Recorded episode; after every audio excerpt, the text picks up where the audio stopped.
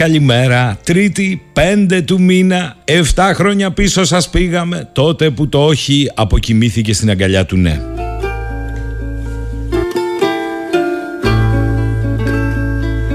Περνάνε τα χρόνια, ξεχνάμε, το είχε πει και Έλληνας πολιτικός, η χώρα που ξεχνάει γρήγορα. Επτά χρόνια πίσω, δεν είχε ούτε χρόνο ούτε εναλλακτικές η κυβέρνηση του Αλέξη Τσίπρα. Και στο κρυμμένο ναι Και στις 5 Ιουλίου του 15 αναζήτησε διέξοδο σε ένα δημοψήφισμα. Με 7 χρόνια απόσταση είναι σαφές ότι δεν το επιχείρησε και δεν το προκήρυξε για να έχει μια γραμμή ρήξης με το τότε Εύρο Ιερατείο αλλά ελπίζοντας ότι η επικράτηση του όχι θα ενισχύει τη διαπραγματευτική του θέση κόντρα σε εκείνο το έγγραφο του Juncker Take it or leave it. Τελικά και take it και καθόλου leave it και φάει και ένα μνημόνιο και πάει λέγοντας. Όταν Σε κάθε περίπτωση παίζει να είναι το μοναδικό δημοψήφισμα στον ευρωπαϊκό χώρο με κλειστές τράπεζες χωρίς πιστοτική γραμμή τον περίφημο έλα τι θυμήθηκα ε τα εξιντάρια ημερησίως μέγιστη ανάληψη δηλαδή 60 παιδιά 60 φτάναμε ναι ναι φτάναμε 800 τώρα ούτε 800 μηνιαίος. Κοντά Παίζει να είναι λοιπόν το μοναδικό δημοψήφισμα. Με κλειστές τις κάνουλες, κλειστές τις τράπεζες, κλειστά τα μούμου ε,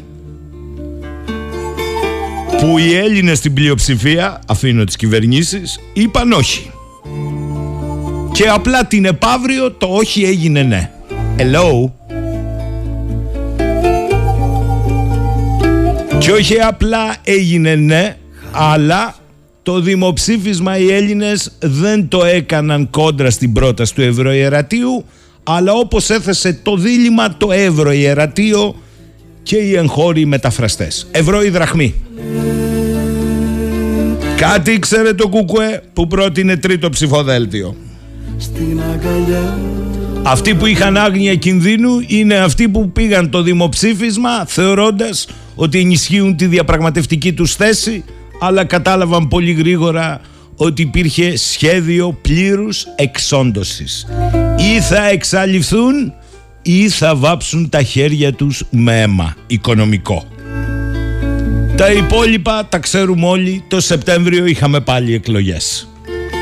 Κατερίνα την τιμήσαμε την επέτειο, άλλαξε χαλί, πάμε στα ωραία τώρα. Τα ακόμη πιο όμορφα. Πάντως οι Έλληνες να μην ξεχνάνε 7 χρόνια πίσω με όλα τα σφυριά εναντίον τους είπαν όχι. Άλλοι τους είπαν μετά το όχι ναι. Πάμε στα καλά τώρα. Από πού θέλετε να ξεκινήσω. σιγά που θα ξεκινήσω από την εξαγγελία της Αγγελικής σας έχω καλύτερα. Κάηκε ένα σημαντικό κομμάτι της ΙΤΕΑΣ όπου βεβαίως το σχέδιο πάλι το ξαναείδαμε είναι κενώνουμε. Είμαστε έτοιμοι. Το βόρειο τμήμα της ΙΤΕΑΣ. Για όσους δεν έχετε καταλάβει, στην ευρύτερη περιοχή έχουμε ονομασία προέλευσης ελιάς. Είναι η ελιά τύπου αμφίσης.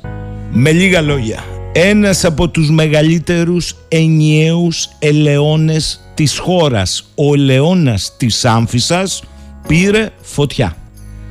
Τώρα σώθηκαν οι Δελφοί, αλλά εγώ μένω σε αυτό. Ένα σημαντικό κομμάτι, ίσως του μεγαλύτερου, όχι ίσως, του μεγαλύτερου ενιαίου ελαιώνα της χώρας, κάηκε. Αυτό δεν θα τα ακούσετε βεβαίως, διότι αφού η εκενώση... Α, κάηκε και ένα ξενοδοχείο, κυριλέ στο Κρανίδι. Λούξουρ. Ναι, τώρα να σας πω εγώ ποιο είναι το, το ξενοδοχείο. Ανήκει σε Ρώσο ολιγάρχη, τον Βλάντισλαβ Ντορόνιν. Ποιος είναι ο κύριος, θα πάρει αποζημίωση φαντάζομαι. Ε, είναι αυτός που τις δύσκολες ώρες κρατούσε την ψυχολογία της θλιμμένης πριγκίπισσας Σαρλέν σύζυγος του πρίγκιπα του Μονακό των Μονεγάσκων Αλβέρτου κάπου εκεί στη Νότιο Αφρική που αρρώστησε τάχα μου δήθεν διότι τα, πώς τα λένε, τα πριγκιπικά κέρατα πρέπει να καλύπτονται. Αυτή είναι το ξενοδοχείο Κάικε. Από φυσικά αιτία μην πάρετε το νου αμέσως να πάτε σε σενάρια συνωμοσίας σας παρακαλώ. Μετά έρχεται ο Σκρέκας, τον ακούσατε στην Αγγέλα. Παλιά, ε, ο Αντρέα το είπε στη συγκέντρωση του Εγάλεο, στο Δημητράκη, Θεός χωρέστον τον Τζοβόλα, το φορτώσατε όλοι. Τσοβόλα δώσ' τα όλα, τσοβόλα δώσ' τα όλα, είπε. Στον Τσοβόλα τα δίνατε όλα. Ε, τώρα είναι σκρέκα δώσ' τα όλα. Πάμε για εκλογές. Όχι. Απλά το βοήθημα έως 600 ευρώ πάει οριζόντια σε όλους ανεξαρτήτως τύπου κατοικίας και μεγέθους καταναλώσεως. Άλλα λέγατε πριν δύο-τρεις μήνες, άλλα λέτε τώρα θα το δούμε και αυτό. Το πιασε η Αγγελική από πάροχο σε πάροχο πως πάω, πείτε μου άμα χρωστάω. Αλλά εγώ έχω άλλη απορία.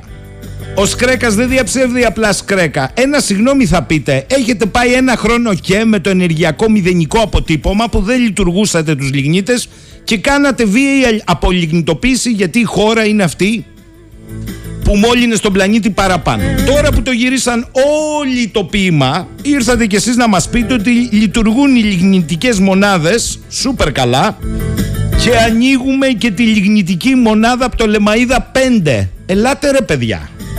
Από πέρυσι το Σεπτέμβριο είπε ο Υπουργός πληρώνουμε τα βατζιλίκη στην ακρίβεια της ενέργειας. Και μετά από ένα χρόνο, αφού βγάλαν, φάγαν, φάγαν, ε.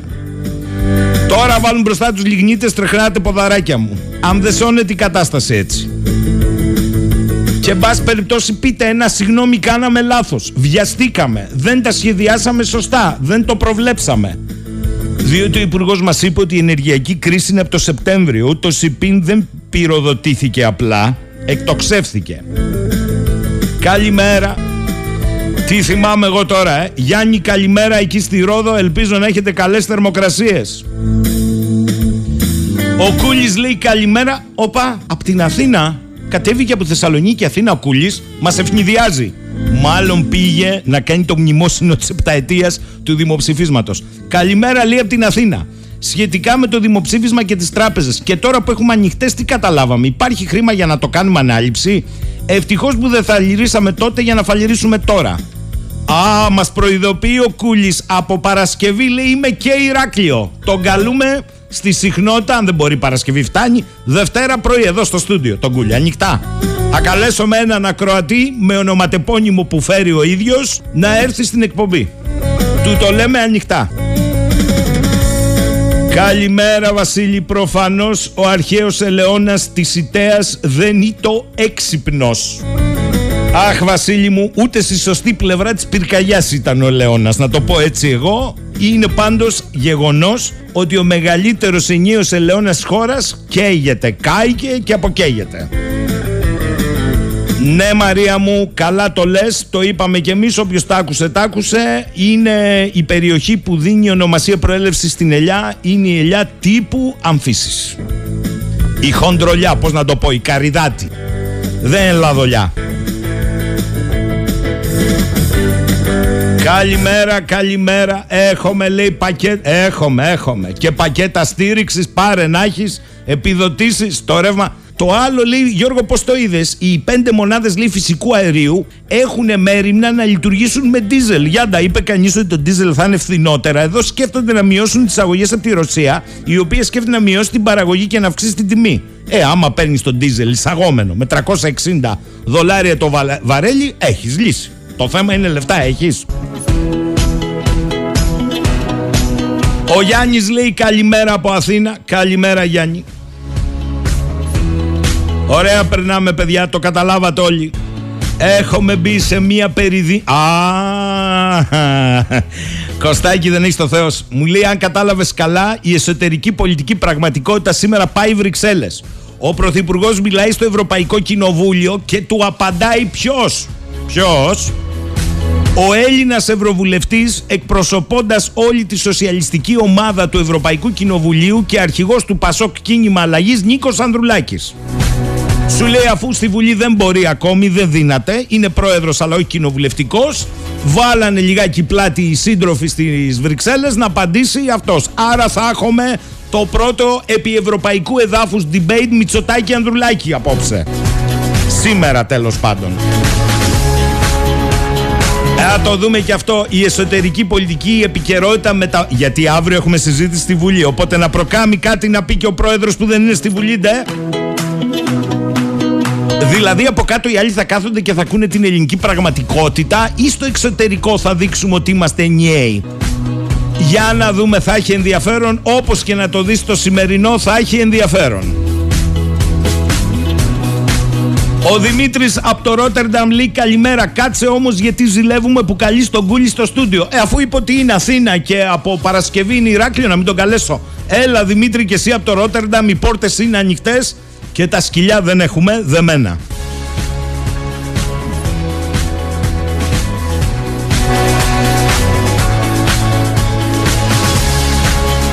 Καλά, τι πάθατε τώρα; Πρώτη φορά ακούτε ότι ο μεγαλύτερος ενιαίος ελαιόνα της χώρας είναι στην περιοχή μεταξύ Αμφίσης και Ιταία. Μου στέλνετε εδώ. Ναι, παιδιά, αυτό είπαμε. Τι δεν καταλάβατε; Εκάηκε κι αυτός. Τι να κάνουμε τώρα; Λοιπόν, μου στέλνει ο Γρηγόρης. Γρηγόρη, δεν ξέρω, το βρίσκω πολύ έξυπνο, αλλά από κάπου το ξεπατήκωσε εσύ αυτό. Μου θυμίζει Βέλτσο. Τέλος πάντων, θα το διαβάσω. Είδες, λέει, τι γίνεται με την Οβάρτης; Ο Άδωνης ο Γεωργιάδης χθες το βράδυ στο Action 24 είπε: Τα παίρνουμε όλα πίσω περισκευωρία και ζητούμε συγγνώμη από τη στιγμή που τελεσυδίκησε η υπόθεση δικαστικά. Είπε τέτοιο πράγμα ο Άδωνης, μπράβο του. Άρα τα όσα είπαμε περί σκευωρών, ε, συμμορίες και τα λοιπά στη Βουλή και διαστόμα του Πρωθυπουργού δεν ισχύουν. Τα είπε ο Άδωνης αυτά. Και συνεχίζει ο Παναγιώτης. Συμπέρασμα δικό μου λέει, θα σάστιζε και ο Επιμενίδης από την Κρήτη αν διάβαζε ένθεν και λιγότερο ένθεν για όλο αυτό το αφήγημα με τον Παπαγγελόπουλο και την Τουλουπάκη.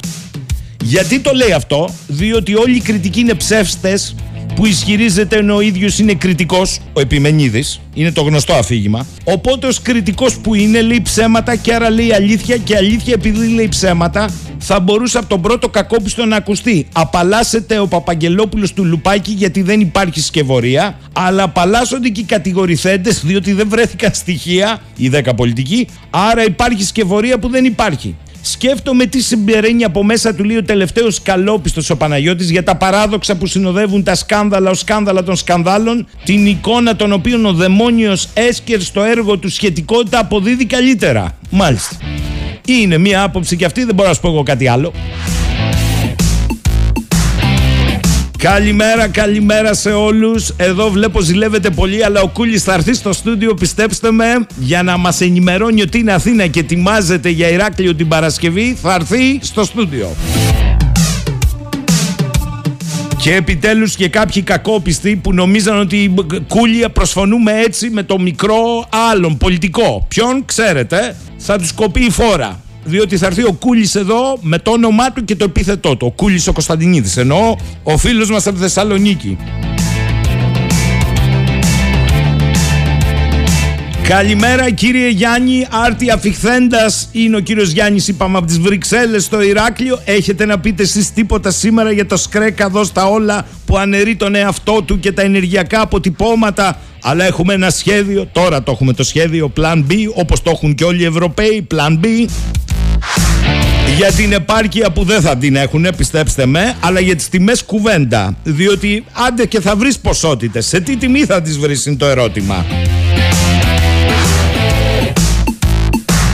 Για τα δικά μας βεβαίως δεν λέμε τίποτα. Ενώ για τα δικά μας. Ο φίλος ο Βασίλης λέει, είναι και του χώρου, με δανεικό υπουργό, δανεικούς πυροσβέστες, σε λίγο θα έχουμε δανεικά δάση καλημέρα. Θα σας πω γιατί το λέω. Ο υπουργός είναι Τσιπρέος, αδερφό. Αλλά παίζει όπως του το έχει πει του χώρου, πέρα από την πλατεία συντάγματος, ελάχιστα να ξέρει. Τώρα, άμα του πεις για, την για τους αδελφούς, κάτι ξέρει.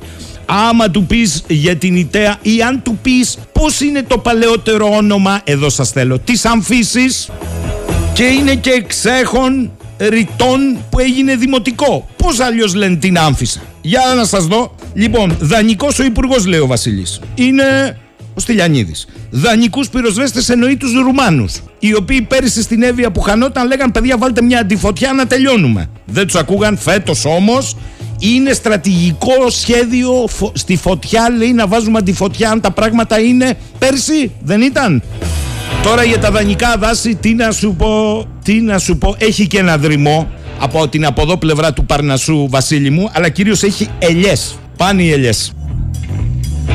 Λοιπόν, άντε να βοηθήσουμε τον Υπουργό πώς τα λέγανε, άντε το ομολόγησα σχεδόν, πώς ήταν παλιά το όνομα της Άμφισας, άντε επί τουρκοκρατίας να το πούμε έτσι.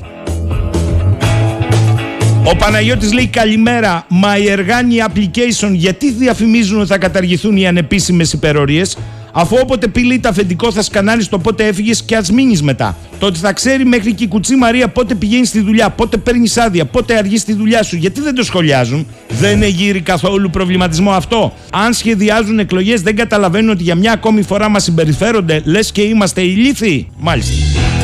Γιώργο, λέει ο Γιάννης, άστα αυτά δεν μας πείθεις. Λόγω ονόματος μας έφαγε ο Κούλης. Εντάξει, μπορώ να τους φέρω και τους δύο, ρε Γιάννη. Κούλης εναντίον Κούλη. Εκεί σας θέλω.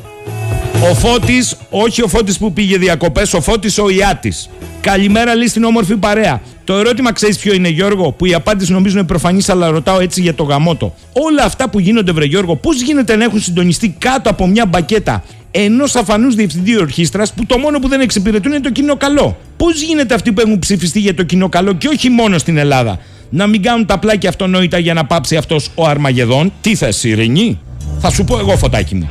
Διάβασε τώρα τις αναλύσεις όλων των σοβαρών think tank των Ηνωμένων Πολιτειών που λένε στους Ευρωπαίους: Μη μας ακολουθείτε σε όλα και κάντε ανεξάρτητη πολιτική, θα πληρώσετε το μάρμαρο. Πουτινάκια είναι αυτή. Όχι. Είναι τα κορυφαία think tank των Ηνωμένων Πολιτειών που αρχίζουν και αναλύουν τα γεγονότα διαφορετικά. Σήμερα στην καθημερινή, ναι, στην καθημερινή υπάρχει άρθρο μεγάλου think tanker προς τους Ευρωπαίους. Τι λέει το άρθρο, μην είστε μονόπατοι στην Ευρώπη. Σχέσεις να έχετε και με την Κίνα, ναι, και με τη Ρωσία. Αφήστε τι λέμε εμείς. Δεν το λέω εγώ. Η έγκριτος το λέει.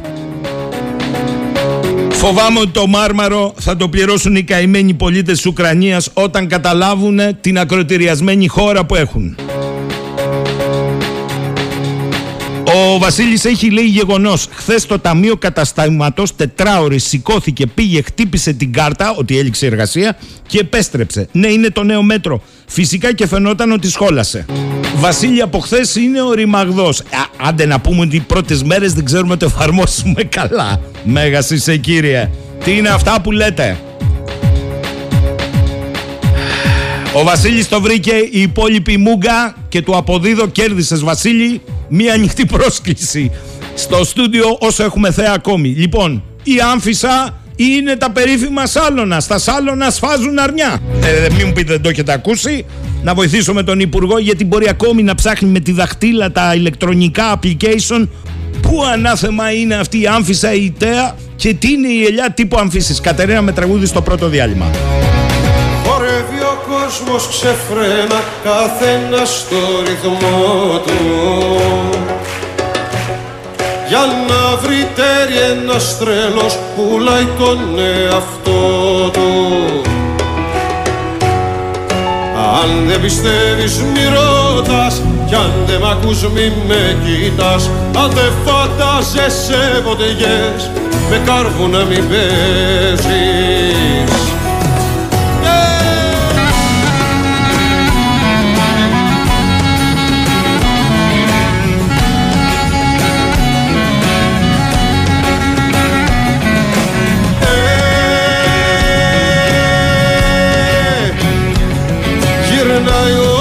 κόσμος γρήγορα και γίνα μόλις σκλάβοι. Και ένας τρελός τρένο πατά τον κόσμο να προλάβει. Αν δεν μπορείς να προσκυνάς κι αν όλα τα κατέχεις τον κόσμο σου να κυβερνάς μας αγκάλιες μη πέφτεις Μεγάλα ψέματα μιλές γιατί θα τα πιστέψεις. Για το ψήλο σου το λεβό χίλιες δίλιες θα πλέξεις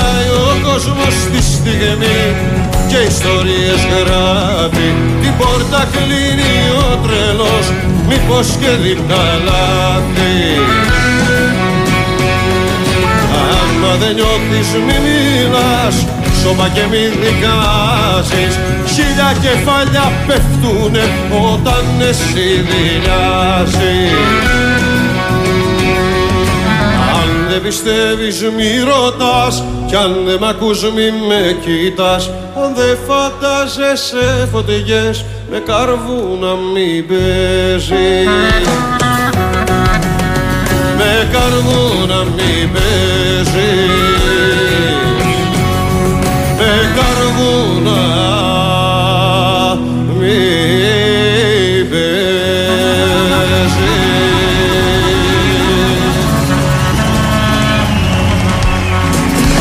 10 και 35 ακούτε 984 μου λέει ο Βαγγέλης εδώ Γιώργο καλημέρα λέει.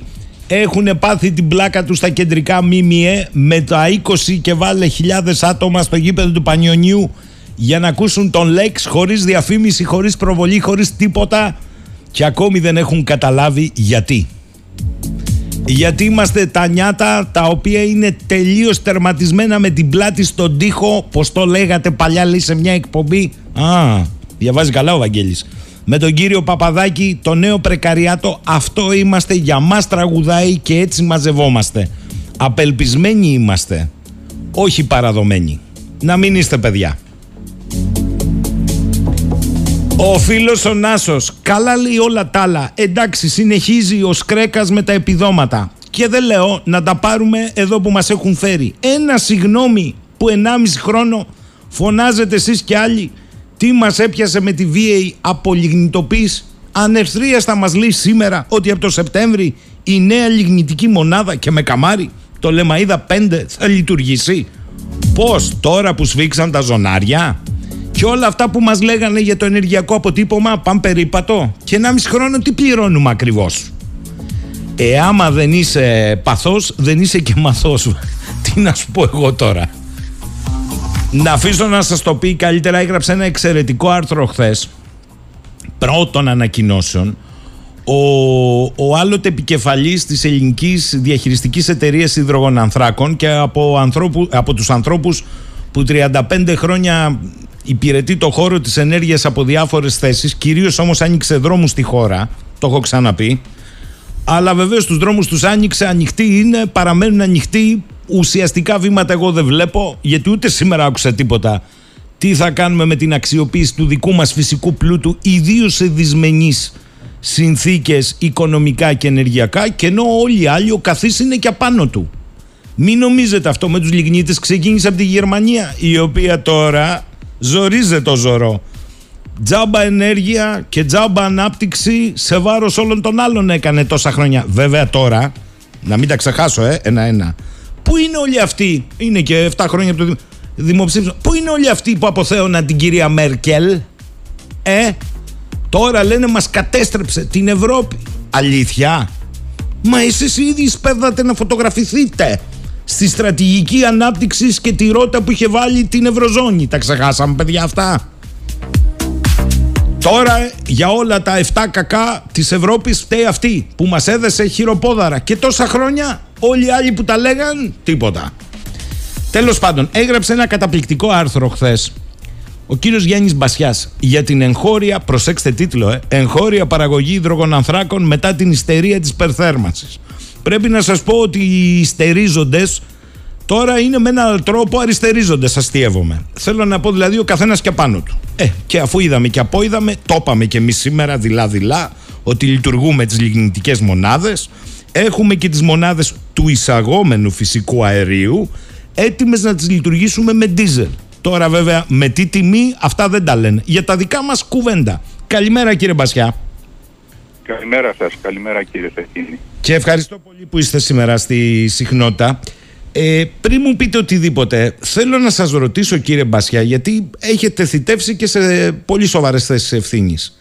Καλά, δεν αισθάνεται ένας μία ανάγκη έτσι κάτι να πει στον κόσμο, παιδιά συγγνώμη ένα χρόνο τώρα δεν το είδαμε, δεν το προβλέψαμε, πέσαμε έξω βρε αδερφέ, δεν βλέπαμε από πέρυσι τον Ιούλιο που ανεβαίνανε οι τιμές, ας τα έλεγε ο Φόσκολος, ας τα έλεγε ο, ο Μπασιάς, σα τα έλεγε ο Κονοφάγος, σα τα έλεγε ο Σταμπολής. Λέω μερικά ονόματα πρόχειρα. Εμείς δεν, το, δεν τους ακούγαμε, δεν το είδαμε, αλλά συγγνώμη, ένα-ενάμιση χρόνο πληρώνεται αυτή τη μετάβαση. Και τώρα θα το ξαναδούμε. Το λέω γιατί ξανανοίξαν οι λιγνίτε, ξαναμπαίνει μπροστά στην Πτωλεμοίδα η λιγνητική μονάδα 5, τώρα βέβαια. Ναι. Θέλετε να το σχολιάσετε λίγο αυτό; Ε, να το σχολιάσουμε λίγο έτσι από μακριά. Νομίζω ότι πρέπει να αναζητηθεί ένας καλός θεατρικός παραγωγός να φτιάξει μια ωραία κομμωδία για το τι έχει συμβεί όλα αυτά, όλο αυτό το τελευταίο καιρό που είναι μερικά χρόνια έτσι, δεν είναι μόνο 1,5 χρόνο, δηλαδή το κακό κρατάει εδώ και 10 χρόνια. Ε, έγινε κομμωδία, δηλαδή έχουμε φτάσει σε μια κατάσταση που όλος ο κόσμος γυρίζει το γυλαίκο από την άλλη μεριά Ευτυχώς που έχει άλλο χρώμα το γυλαίκο από την άλλη μεριά και έτσι τα πράγματα μπορούν να παρουσιάζονται διαφορετικά. Συγγνώμη για, την, ε, για τις εκφράσεις και την επιθετικότητα, αλλά είναι γενικό το κακό, έτσι. Ε, γενικό. Ε, και δεν είναι μόνο στην Ελλάδα. Έχετε δίκιο για αυτό που λένε ότι ήταν όλοι μαζεμένοι πώς να βγουν φωτογραφία με τους διάφορες διευθύνοντες της Ευρώπης ή της Γερμανίας ε, και τώρα τα έχουν ξεχάσει. Ε, πάει παραπέρα. Δηλαδή, ακούσατε τίποτα τελευταία για τη θέρμανση του πλανήτη; Εγώ έχω κάτι μήνες να ακούσω. Ε, αυτά τα επιχειρήματα στα οποία είχε βασιστεί και ένα φορολογικό σύστημα το οποίο παρένθεση το λέγανε φιλικό προς το περιβάλλον ενάντια στις εκπομπές άνθρακα μιλάμε για το ρήπο ε, έχει παραμείνει, κανένας δεν μιλάει, κανένας δεν είπε ότι θα το μειώσει, ενώ όλοι έχουν τρελαθεί να καίνε άνθρακα. Και γι' αυτό θα ήθελα να, αν είναι δυνατόν να μιλήσουμε, γιατί πολλά ε, συζητιόνται και παντού για την Ελλάδα. Βεβαίως κύριε Μπασιά και θα μιλήσουμε επί του άρθρου σας. Σας παρακαλώ όμως πριν από αυτό, Ναι. γιατί το είπατε, είναι μάλλον σενάριο για κομμωδία. Ξέρετε όμως, υπάρχει και μια τραγωδία. Ένα ενάμιση βέβαια. χρόνο το, το πληρώνει ένας λαός καθημαγμένος οικονομικά όλο αυτό το εγχείρημα και το πληρώνει με τις ρήτρες αναπροσαρμογής με καπέλα όταν άλλοι κερδίζουν, έχουν υπερκέρδη και δεν τρίχει κάστανο. Ε, δεν σε πιάνει λίγο; Ε, ναι, βέβαια, βέβαια. Και η ρήτρα αναπροσαρμογής είναι ένα άλλο θέμα το οποίο δεν το δεν γνωρίζω, ούτε έχω εμβαθύνει, αλλά μου φαίνεται ότι είναι λίγο ράβη ξύλων, έτσι, για να θυμίσουμε και ένα τραγούδι από την Κρήτη. Για έλατε λοιπόν σε μια περίοδο που η ενεργειακή κρίση έχει κυριεύσει στην Ευρώπη, όχι τώρα, απλά επιταχύνθηκε και με τις εξελίξεις στην Ουκρανία, αλλά βλέπετε, παρατηρώ στο άρθρο σας, ότι έχουμε μια απότομη αλλαγή παντού στα ζητήματα τα ενεργειακά, πλην ημών φυσικά πρέπει να πω. Για ελάτε λίγο. Ε, ναι, είναι, έχουν αλλάξει οι προτεραιότητες και αλλάξανε πολύ γρήγορα. Μιλάμε ιδιαίτερα για την Ευρώπη, γιατί δεν πρέπει να γίνεται η σύγχυση ε, Ευρώπη με τον υπόλοιπο κόσμο. Ε, ο Αμερικάνος ε, μπορεί να ε, πληρώνει ακριβά τη βενζίνη σήμερα, αλλά είναι πάρα πολύ φτηνή και το φυσικό αέριο σε σχέση με το τι έχουμε στην Ευρώπη. Οι αναπτυσσόμενες χώρες που είναι το 70% μην πω παραπάνω 80% του πλανήτη δεν έχουν τα προβλήματα που έχουμε εμείς. Όταν λέω εμείς εννοώ Ευρώπη και Ελλάδα εφόσον είναι μέρος της Ευρώπης. Ε, τα πράγματα είναι διαφορετικά οπότε καλύτερα είναι να στοχεύσουμε στην Ευρώπη όπου τι έγινε, ε, όλοι δειλά-δειλά τώρα ε, γυρίσανε ε, προς, την, ε, προς τις ε, παλαιότερες ε, ε, μορφές ε, πηγές ενέργειας γιατί έτσι κι αλλιώς δεν ε, μπορούσαν να αποδώσουν οι προηγούμενες. Και το έναυσμα για να μπορέσουν να γυρίσουν χωρίς να χάσουν την περηφάνεια τους είναι το περίφημο γιατί δεν λέμε συγγνώμη που θέσατε πριν ε, είναι ε, να χρησιμοποιούν από τη μια την πανδημία που είναι γεγονός ότι επέδρασε και από την άλλη την ε, ρωσική εισβολή στην Ουκρανία που είναι γεγονός ότι επέδρασε αλλά το κακό είχε αρχίσει από πριν. Και ξέρετε βγήκε μια μελέτη τελευταία, δηλαδή χθες παρουσιάστηκε κάθε χρόνο της εταιρείας BP, British Petroleum, η οποία μελέτη είναι πάρα πολύ σημαντική, ε, είναι πάρα πολύ ε, σωστή, ε, δεν, έχει, δεν έχει κανένα κανένα δείγμα ενδιαφέροντος για να βγάλει λεφτά και παρουσιάζει, τι, παρουσιάζει τις λάθος επιλογές που γίνανε όλα αυτά τα τελευταία χρόνια ενώ η αλήθεια είναι ότι ο κόσμος αναπτύσσεται ότι η κατανάλωση, η παραγωγή και η κατανάλωση ενέργειας από ορυκτά καύσιμα μεγαλώνει συνέχεια σε όλο τον κόσμο και ε, αυτό που συμβαίνει στην Ευρώπη είναι κάτι το οποίο είναι ιδιαίτερα, ε, ιδιαίτερα ε, προσδιορισμένο σε, στα γεωγραφικά όρια της ε, Ευρώπης. Οι λόγοι τους γνωρίζουμε, τους έχουμε συζητήσει κτλ.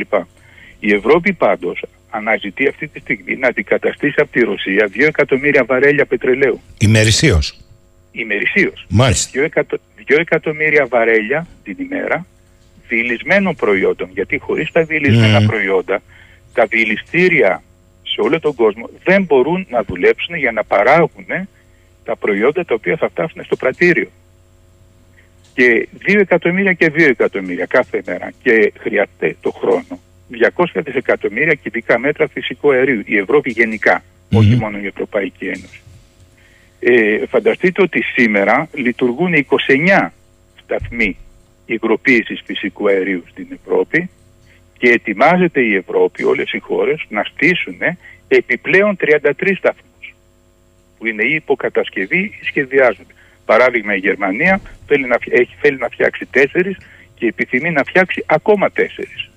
Ε, η κατάσταση λοιπόν ποια είναι; Ότι ε, θα υπάρξει πολύ LNG το οποίο θα έρχεται από αλλού. Αυτό είναι το μαξιλάρι που βρήκε η Ευρωπαϊκή Ένωση, ιδιαίτερα στο αμερικανικό LNG. Αλλά ξέρετε είναι ένα μαξιλάρι που θα ξεφουσκώσει κάποια στιγμή. Γιατί ούτε η Αμερική μπορεί να δώσει πάνω από 15, 20, 30 και ας λένε ότι μετά από δύο χρόνια θα δώσουν 50. Γιατί θα υπάρχουν και ανάγκες αλλού και θα πληρώνονται ίσως περισσότερο αλλού. Οπότε είμαστε σε μια κατάσταση που τι έχει γίνει, όλοι έχουν βάλει μπρος να βρούνε τώρα υδρογονάνθρακες, ενώ δεν τους θέλανε πριν. Και όχι μόνο αυτό, Αλλά μέχρι να βρουν υδρογονάνθρακες, ξέρετε τι κάνουν, αυξάνουν την καύση, λιγνίτη και άνθρακα όπως και στην Ελλάδα. Αυτό είναι που συμβαίνει. Αυτό που εμείς πέφσαμε πρώτοι άρον-άρον να το απενεργοποιήσουμε. Ε, καλά, εμείς θέλαμε να δώσουμε τα φώτα σε όλους και πήγαμε και είπαμε ότι κοιτάξτε, εμείς το 23 θα τα έχουμε κλείσει όλα. Είναι μαγιά. Μμ. Ε, κύριε Μπασιά, ε, πριν έρθουμε λίγο πιο επισταμένο στην Ευρώπη, θέλω να σας ρωτήσω, είπατε ψάχνουν εναλλακτικές, αυξάνουν τους τερματικούς σταθμούς στην κατασκευή, η οποία όμως δεν γίνεται από τη μια μέρα στην άλλη. Όχι. Άρα έχουμε ένα δύσκολο χειμώνα μπροστά μας, 22-23, ένα το κρατούμενο. Και δεύτερον, και βεβαίως λέτε ψάχνουν τις ποσότητες ε, υγροποιημένου με LNG να μεταφερθεί. Άντε και βρήκε σε επάρκεια. Η τιμή; Μα το θέμα της επάρκειας για τις μικρές χώρες όπως η Ελλάδα Ναι. δεν θα υφίσταται και δεν είναι καινούργιο. Τώρα το άκουσα από επίσημες πηγές σήμερα και χθες, αλλά είναι κάτι που το έχουμε πει εδώ και ένα χρόνο. Έτσι, γιατί η κατανάλωση της Ελλάδας, οι ανάγκες είναι πολύ μικρές και είναι και άλλες χώρες που έχουν το ίδιο πρόβλημα, δηλαδή μικρή κατανάλωση, μικρές ανάγκες, λόγω του μικρού πληθυσμού. Μμ. Αλλά άντε βάλε τώρα κάποια μεγάλη χώρα η οποία έχει 100 εκατομμύρια, 80 εκατομμύρια, 70 εκατομμύρια που δεν συγκρίνεται με τα 9 εκατομμύρια της Ελλάδας ή 10. Ε, αυτοί τα έχουν βρει σκούρα. Και γι' αυτό ε, έχουν αρχίσει να μιλάνε και γιατί για το δελτίο. ε, η ποσο- Για δελτίο. για το δελτίο, καλά λέτε, για το δελτίο. Γερμανία, για την Αυστρία. Ελλάδα, ναι, για την Ελλάδα τώρα το πρόβλημα είναι η τιμή. Η τιμή. Διότι μια μικρή οικονομία και με τις δυσκολίες που έχει η χώρα εδώ και ε, 10 χρόνια ε, είναι γεγονός ότι, ε, ότι θα είναι αφόρητο το, το βάρος λόγω της τιμής, όχι λόγω της επάρκειας. Δεν χρειαζόμαστε πέντε σταθμούς υγροποίησης στην Ελλάδα. Μμ. Για πείτε μου λοιπόν, ποια έχει. και θα πάω μετά στο διοξίδιο του άνθρακα. Αλλά πείτε μου, σας παρακαλώ πολύ, ποια είναι η εικόνα που συγκεντρώνεται αυτή τη στιγμή στον ευρωπαϊκό χώρο; Διότι διάβασα στο άρθρο σας και ομολογώ με έκπληξη για τη Γερμανία το καταλάβαμε όλοι. Ότι πολύ γρήγορα ψάχνει να αξιοποιήσει από λιγνίτη και φυσικό αέριο μέχρι και αργό πετρέλαιο. Αλλά μου έκανε εντύπωση ότι η Δανία, λέτε στο άρθρο, η οποία είναι η ούλτρα κατά των νέων ερευνών υδρογονανθράκων, ξαφνικά υποστηρίζει την αύξηση παραγωγής φυσικού αερίου. Ναι. Μάλιστα. υποστηρίζει την αύξηση παραγωγής αλλά χωρίς να κάνει καινούριε έρευνες για να αναπτύξει καινούργια κοιτάσματα. Στα υπάρχοντα κοιτάσματα, ενώ όλοι οι άλλοι, η Ολλανδία, η Γερμανία, η Αυστρία, η Αγγλία, η Νορβηγία, ε, κοιτάνε να κάνουν έρευνες, αποφασίσαν να κάνουν έρευνες και να εκμεταλλευτούν ε, καινούργια κοιτάσματα που θα βρούνε ή να επανακινήσουν την παραγωγή σε κοιτάσματα τα οποία είχαν πει δεν μας κάνει, μας έρχεται αρκετά ακριβά, σταματάμε την παραγωγή. Αλλά τώρα που έχουν σφίξει τα ζωνάρια και εκεί θα κάνουν παραγωγή. Η Δανία ε, είναι, παρουσιάζει αυτή τη διαφοροποίηση σε σχέση με τους άλλους. Ξέρετε γιατί; Γιατί είναι και αυτή μικρή χώρα. Εν τω μεταξύ άρχισε από πολύ νωρίς να στείνει Μμ. ε, και φωτοβολταϊκά αλλά ιδιαίτερα ανεμογεννήτρες με γερμανική τεχνολογία και έχει μια σχετική επάρκεια ε, που της επιτρέπει να πει μόνο στα υπάρχοντα κοιτάσματα θα ξεκινήσω την παραγωγή και θα συμβάλλω. Αυτή είναι η διαφορά. Η Ελλάδα; Ε, Η Ελλάδα περιμένουμε γιατί ε, οι ανακοινώσεις δεν γίνανε. Μμ. Ε, εγώ ήμουν από τους πρώτους που ε, λόγω του ιστορικού όπως γνωρίζετε που είπα μπράβο επιτέλους να προχωρήσουμε ε, αλλά περιμένουμε και δεν ξέρω τι γίνεται ούτε, ούτε έχω καμία επαφή ούτε έχω καμία γνώση. Η εικόνα. Ε, έχει, ναι. μείνει, έχει μείνει στο επίπεδο των, των παρουσιάσεων αλλά ε, με τη χειρότερη περίπτωση που πολλοί έχουν πει αύριο παιδί μου είσαι, είσαι πολύ ε, πώς το λένε δεν, ε, δεν τα βλέπεις πολύ θετικά τα Απεσιόδοξος, πράγματα ναι. είσαι πεσημιστής ε, όχι δεν είναι έτσι και με 600 η χειρότερη περίπτωση 600 δισεκατομμύρια κυβικά μέτρα φυσικού αερίου να μπορούσαν να εκμεταλλευτούν από την Ελλάδα η οποία έχει 5,5-6 άντε αργότερα 7 δισεκατομμύρια κυβικά μέτρα το χρόνο φυσικού αερίου ανάγκη μένουν, μένουν τα 90% τα οποία θα μπορούσαν να ε, και να συμβάλλουν στις ανάγκες της ευρωπαϊκές αλλά ιδιαίτερα όχι τζάμπα έτσι να αφήσουν και κάποια κέρδη στη χώρα Μμ. και στον πρωτογενή αλλά και στο δευτερογενή τομέα με την έννοια ότι δημιουργούνται θέσεις εργασίας ε, ο, ο, ο ελληνικός χώρος και η ελληνική παρουσία γίνεται πιο σημαντική κτλ. ε, δεν γίνεται και πολύ σημαντική ελληνική παρουσία αν μόνο κοιτάμε να εισάγουμε ενέργεια από αλλού. Και ας κάνουμε και διαμετακόμιση. Ε, έχετε δίκιο σε αυτό. Και ξέρετε ποιο είναι πιο εντυπωσιακό; Εδώ και δύο-τρεις μέρες γίνεται μια επικοινωνιακή καταιγίδα ότι οι μεγάλοι κολοσσοί και ελληνικοί ετοιμάζονται να προχωρήσουν σε επενδύσεις υπεράκτιων, προσέξτε, ανεμογεννητριών. Και εγώ αναρωτιέμαι, καλά, για τους ελληνικούς υδρογονάνθρακες μας είπαν κάποιοι ότι υπάρχει γεωπολιτικό μπέρδεμα. Μα οι υπεράκτη, οι υπεράκτιες ανεμογεννητρίες πάλι σε ΑΟΣ πρέπει να πάνε. Εκεί δεν υπάρχει μπέρδεμα. Ε, ναι, από ό,τι φαίνεται ή υπάρχει μπέρδεμα και παραμιλείται ή δεν υπάρχει μπέρδεμα. Αλλά εγώ θα ήθελα να πω και κάτι άλλο. Η Ελλάδα, το Αιγαίο, έτσι, γιατί μιλάμε για το Αιγαίο που φυσάει, αν και δεν φυσάει τόσο πολύ όσο είναι στον, στην Ατλαντική μεριά της Ευρώπης, η οποία αρχίζει πάνω, αν θέλετε, από τη Γερμανία και κατεβαίνει μέχρι την Πορτογαλία, που είναι ένα μέτωπο.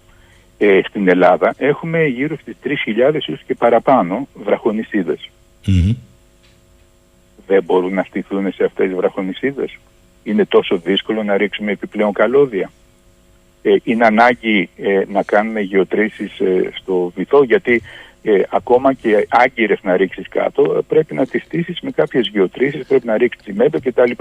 Δεν είναι η άγκυρα της βάρκας η οποία θα πιάσει στο βυθό και θα φύγει προς τα μέσα.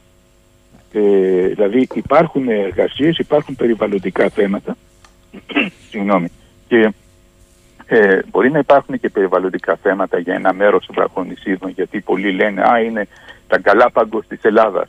Ε, εντάξει, οι 3.000 βραχονισίδες δεν έχουν όλες, ε, όλες πουλιά ε, όπως, ε, όπως τα Γκαλάπαγκος, δηλαδή μην, μην το παρατραβάμε και όλα αυτά. Μπορούσαν να χρησιμοποιούν βραχονισίδες και η βραχονισίδα είναι πολύ σημαντικότερο ε, ε, το λένε, επιχείρημα για να πεις ότι εδώ όχι κατοικείται, αλλά εδώ έχω μια δραστηριότητα, άρα είναι δικό μου. Οικονομική, είναι σωστά. Είναι και, όχι, και θέμα ΑΟΣ, αν θέλετε. Ναι, ναι, ναι, όχι. Η ε, οικονομική δραστηριότητα πληρεί ναι, τις ναι, προποθέσει αυτών που αναφέρεται για τις θαλάσσιες ζώνες. Ε, το ένα κομμάτι λοιπόν είναι ότι όλη η Ευρώπη, ο ένας μετά τον άλλον, επιστρέφουν και ψάχνουν, είπαμε για μας, και το άλλο κομμάτι στο άρθρο σας, που είναι εντυπωσιακό, είναι ο αγώνας για τη δέσμευση του ανθρωπογενούς διοξιδίου του άνθρακα. Και θέλω να σταθείτε ναι. λίγο σε αυτό σας παρακαλώ. Ναι, ναι, ναι. Ε, είναι αλήθεια. Έτσι. Είναι αλήθεια. Δηλαδή ε, δεν σημαίνει ότι επειδή φύγει στα θέματα της απόδοσης των εναλλακτικών ανανεώσιμων πηγών και ότι φύγει στο θέμα της μανίας για, για υπερθέρμανση του πλανήτη και δεν είναι γεγονός ότι ε, υπάρχει ένα επιπλέον ποσοστό διοξιδίου του άνθρακα από την από τις δραστηριότητες ε, τις βιομηχανικες του ανθρώπου τα τελευταία 150 χρόνια γιατί από τη στιγμή που βάλαμε το πετρέλαιο, ε, τον άνθρακα και μετά το πετρέλαιο ε, στο παιχνίδι ε, βέβαια αναπτύχθηκε το, το ΑΕΠ το παγκόσμιο και κάθε χώρα σε πάρα πολύ, εκατοντάδες φορές αλλά επιπλέον υπάρχει μια συμβολή διοξιδίου του άνθρακα και μόλυνσης, όχι μόνο το διοξιδίου η μόλυνση γενικά. Ε, ε, οπότε αυτό πρέπει να αντιμετωπιστεί. Αλλά δεν σημαίνει ότι δεν αντιμετωπίζεται ή δεν αντιμετωπιζόταν. Απλούστατα τώρα ε, υπάρχει περισσότερη συνείδηση ε, σε σχέση με αυτό το θέμα, ακόμα και στις βιομηχανίες που κοιτάνε να βγάζουν λεφτά, αν θέλετε, από τους υδρογονάνθρακες, γιατί χωρίς αυτούς δεν μπορούμε να κάνουμε τίποτα. Και ε, η, πώς το λένε, η, το, η, η κατακράτηση του διοξιδίου του άνθρακα ε, μπορεί να γίνει ε, και γίνεται μέχρι τώρα με δύο βασικές μεθόδους. Η μία είναι το ξαδερφάκι της πρώτης, δηλαδή είναι η κατακράτηση και η αποθήκευση του διοξιδίου του άνθρακα εκεί που υπάρχουν βιομηχανικές δραστηριότητες. Δηλαδή χημικά μπορείς να το απομονώσεις, να το βάλεις σε μεγάλη πίεση, να το ανεβάσεις, να ανεβάσεις την πίεση, έτσι να το κατεβάσεις ε, σε υπόγειες, υπόγειους σταθμούς ε, δηλαδή σε περιοχές που είχαν γίνει γεωτρήσεις, υπήρχαν παλιά κοιτάσματα τα οποία έχουν αδειάσει και μπορείς με σιγουριά ότι είναι στεγανοποιημένη περιοχή να το ρίξεις εκεί μέσα. Mm-hmm. για βάθη τώρα 1000 μέτρα, 600, 1500 μέτρα. Ε, η άλλη περίπτωση είναι όχι μόνο να το αποθηκεύσεις μετά την απομόνωση, αλλά να το επεξεργαστείς για να κάνεις χίλια δυο προϊόντα που έχουν να κάνουν με, το, με τα λιπάσματα, έχουν να κάνουν με, το, με τις ε, οπτικές ίνες ε, και διάφορες άλλες, ε, άλλες ε, εφαρμογές. Όπως παράδειγμα, όπως παράδειγμα μια καλύτερη, καλύτερη επεξεργασία του ατσαλιού χρησιμοποιώντας την, ε, το διοξίδιο του άνθρακα και το υδρογόνο για ε, να μπορέσεις να μειώσεις την παρουσία του διοξιδίου του άνθρακα στην σιδηροβιομηχανία που είναι πάρα πολύ σημαντικό και παίζει, παίζει αρκετά, παίζει γύρω στα 8% στην γενικότερη μόλυνση. Ε, τώρα τελευταία έχουν αλλάξει τα πράγματα διότι οι πετρελαϊκές εταιρείες ε, χρησιμοποιούν την κατακράτηση όλο και περισσότερο ακόμα και στις πλατφόρμες, τις, τις υπεράκτιες, την κατακράτηση του διοξιδίου του άνθρακα και θέλουν επί τόπου να κάνουν και παραγωγή ε, του περίφημου μπλε υδρογόνου, δηλαδή το υδρογόνο το οποίο βγαίνει από, από, το, από το μεθάνιο ναι. ε, με κατακράτηση του διοξιδίου του άνθρακα. Τώρα τελευταία όμως ε, ε, υπάρχουν και κάποιες άλλες μέθοδοι οι οποίες δεν έχουν να κάνουν μόνο με την πετρελαϊκή βιομηχανία, αλλά έχουν να κάνουν με την κατακράτηση από την ατμόσφαιρα του διοξιδίου του άνθρακα και υπάρχουν πάρα πολλοί σταθμοί ήδη σε παγκόσμιο επίπεδο στις αναπτυγμένες χώρες, κάτι που δεν ακούγεται πολύ. Αλλά ε, το, το πρόγραμμα των, των αναπτυγμένων χωρών, ιδιαίτερα Αμερική και Ευρώπη, ε, όπως Νορβηγία, ε, όπως Αγγλία, ε, Γαλλία είναι ε, να εγκαταστήσουν όλο και περισσότερες τέτοιες μονάδες οι οποίες αν θέλετε είναι ένα σύστημα ζεστού αέρα και ανεμιστήρα έτσι να το πούμε απλά το οποίο με χημικούς καταλύτες μπορεί να κατακρατά το διοξείδιο του άνθρακα της ατμόσφαιρας για να το αποθηκεύσει μετά το οποίο δεν απαιτεί να είναι συνδεδεμένη η κατακράτηση με δραστηριότητες όπως τις καύσεις του λιγνίτη ή τις ε, καύσεις του φυσικού αερίου του πετρελαίου. Άρα ε, λέτε ότι ναι. υπάρχουν πια εναλλακτικές πάνω στο διοξίδιο του άνθρακα. Ναι, υπάρχουν εναλλακτικές οι οποίες προς το παρόν δεν έχουν ε, εγκατασταθεί στη βιομηχανία ε, και γενικότερα στον κόσμο όπως θα έπρεπε γιατί το κόστος είναι ακόμα αρκετά μεγάλο αλλά παράδειγμα είναι, είναι, είναι προγράμματα τα οποία έχουν αρχίσει εδώ και καιρό στην Αμερική παράδειγμα το Υπουργείο Ενέργειας της Αμερικής έκανε μία επιπλέον κάθε χρόνο κάνει επιχορηγήσεις, ε, τροφοδοτεί εάν θέλετε για την έρευνα σε αυτό και την εφαρμογή σε, σε αυτές τις τεχνολογίες. Ε, δεν θυμάμαι, ε, πρέπει να έβαλε κάπου, κάπου 14-15 ε, δισεκατομμύρια δολάρια κάθε χρόνο βάζει για να μπορέσουν να προχωρήσουν αυτές, ε, αυτές οι εφαρμογές. Νομίζω ότι με αυτόν τον τρόπο αξιολογείτε και καλά κάνετε. Δεν αφήνετε κάτω, δεν αφήνετε έξω από το τραπέζι το διοξίδιο του άνθρακα που κάποιοι ως αφήγημα λένε ότι είναι ο κύριος ρήπος. Εσείς λέτε ότι υπάρχουν ζητήματα από την ανθρωπογενή δραστηριότητα. Να όμως πώς αντιμετωπίζετε. Θέλω στο σημείο αυτό να ακούσετε γιατί έχω βροχή ερωτημάτων και ξέρετε ότι το αγαπώ αυτό και εσείς το αγαπάτε. Τους ακροατές. Λέει εδώ ο φίλος ο Δημήτρης. Καλημέρα κύριε Μπασιά. Σας παρακαλώ πολύ να μου λύσετε μια πορεία. Με ολόκληρη την ανθρώπινη δραστηριότητα πάνω στον πλανήτη Γη, ποια είναι η πραγματική συμμετοχή της πατρίδας μας στους ρήπους που εκπέμπονται; Μπορείτε να μας πείτε ένα ποσοστό, λέει εδώ ο φίλος ο Δημήτρης, διότι με όλη αυτή τη μανία για την πράσινη μετάβαση και τα δισεκατομμύρια ή τρισεκατομμύρια που έχουν δαπανηθεί μέχρι σήμερα δικαιολογούνται από την πραγματική ρήπανση από την ανθρώπινη δραστηριότητα; Ε, όσον αφορά την Ελλάδα, ε, νομίζω είναι σε παγκόσμιο επίπεδο 0,02 και όσον αφορά την Ευρώ... στην Ευρώπη η Ελλάδα πρέπει να συμβάλλει με 2% νομίζω δεν είμαι σίγουρος αλλά κάπως έτσι. Ε, και να, να, να είναι λάθος αυτά τα νούμερα ε, δεν είναι πολύ μακριά από, από αυτά έτσι.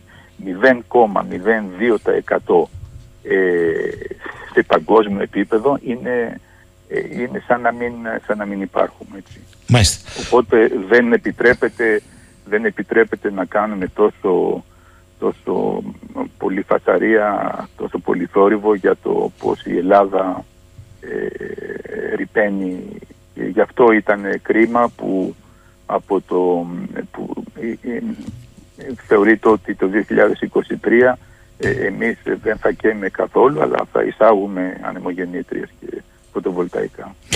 Ο φίλος ο Λεωνίδας από τα Γιάννητσά. Καλημέρα κύριε Μπασιά. Τελικά στην Ελλάδα μιλάμε για λάθος επιλογές ή εσκεμμένες κινήσεις προς όφελος ολίγων;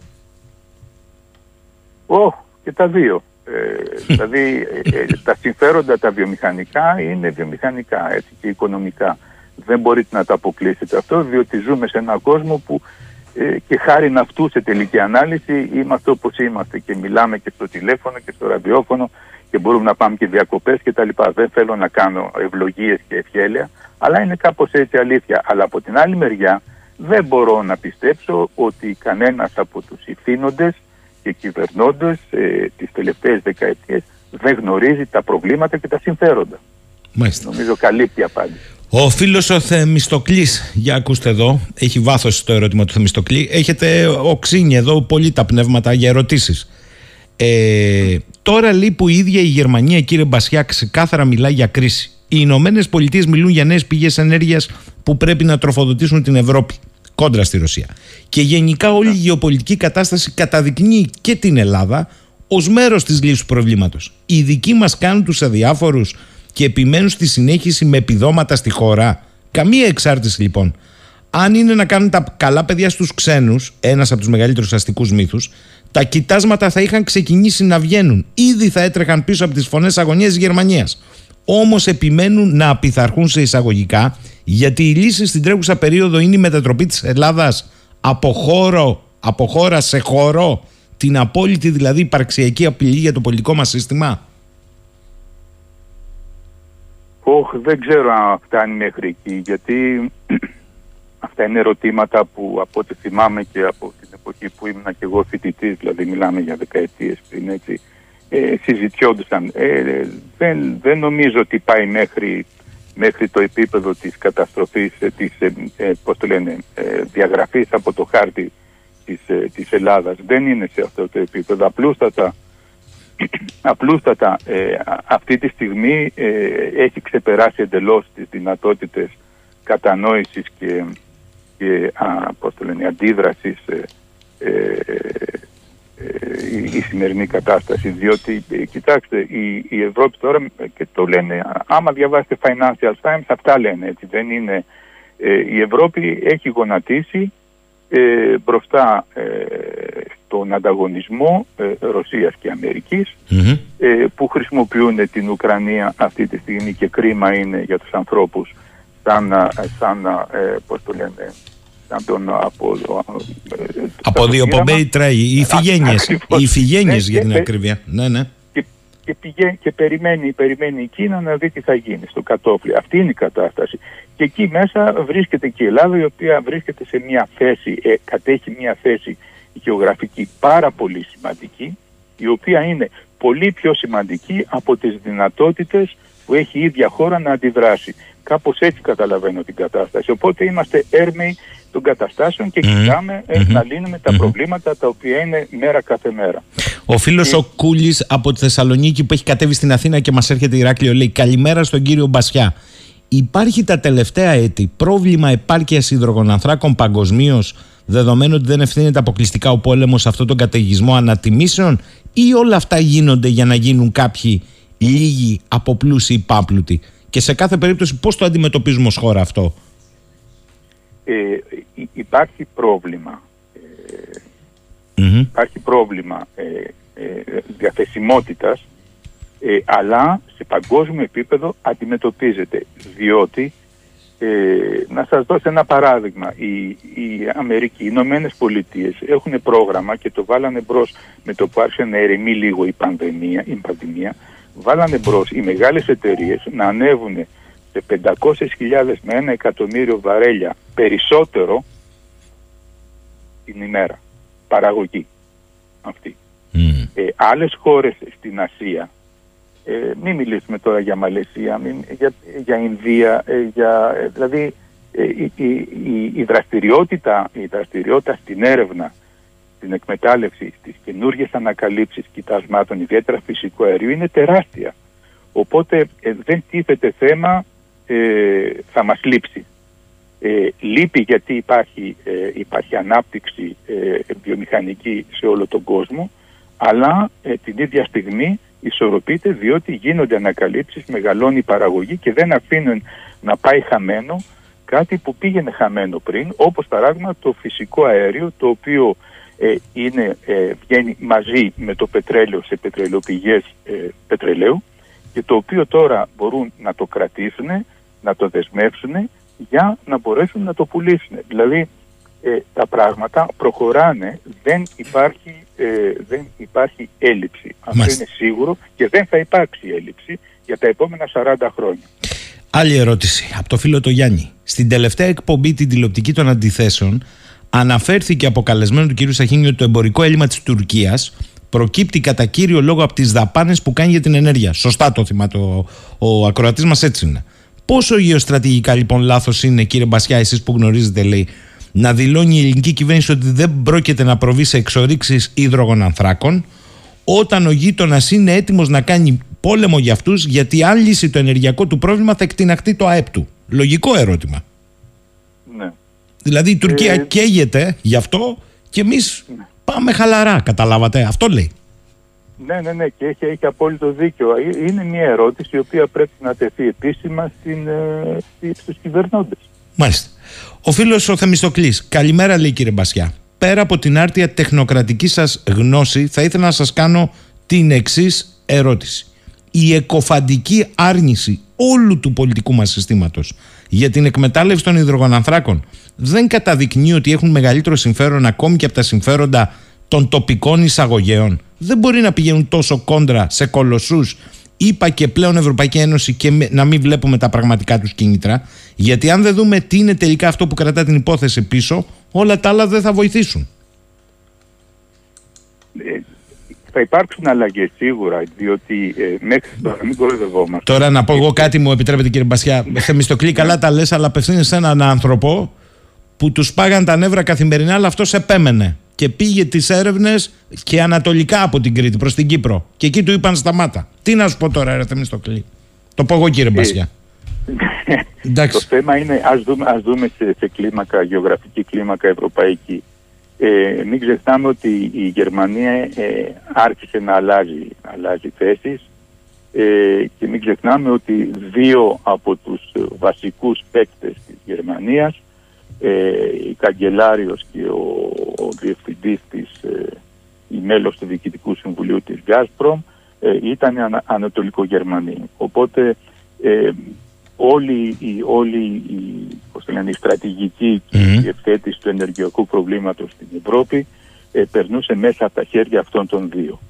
Ε, τώρα αυτό το πράγμα έχει αλλάξει και βέβαια έχει αλλάξει χάρη χάρη, χάρη αν μπορούμε να το πούμε σε εισαγωγικά έτσι του πολέμου, γιατί νεκροί υπάρχουν εκεί, δεν ανασταίνεται κόσμος, ε, αλλά ε, ε, γι' αυτό και τα πράγματα θα, θα αλλάξουν. Ε, ε, και δεν ξέρω εάν τελικά θα υπάρξει κίνηση και για τις, τις ελληνικές περιοχές ή όχι. Προς το παρόν έχει φανεί πάρα πολύ σημαντικό ενδιαφέρον από, την, από τα ελληνικά πετρέλαια τα οποία βρεθήκαν ε, με το 20% και χωρίς το ΤΑΛ η οποία έφυγε ε, να περιμένουν να δουν τι θα γίνει με το 40% της, ε, της κοινοπραξίας. Ε, γιατί ξέρετε η ΤΟΤΑΛ έφυγε αλλά δεν έχει ε, υποδειχθεί ακόμα ποιος θα ήθελε να πάρει το 40% της ΤΟΤΑΛ και έτσι το πράγμα μένει, μιλάω για δυτικά mm-hmm. και νοτιοδυτικά της Κρήτης, το πράγμα μένει εκρεμές ε, ίσως να αλλάξουν τα πράγματα και εκεί, διότι ιδιαίτερα η Γερμανία έχει αλλάξει, καλός ή κακός, λόγω των συγκυριών. Και αυτό θα παίξει πάρα πολύ μεγάλο ρόλο.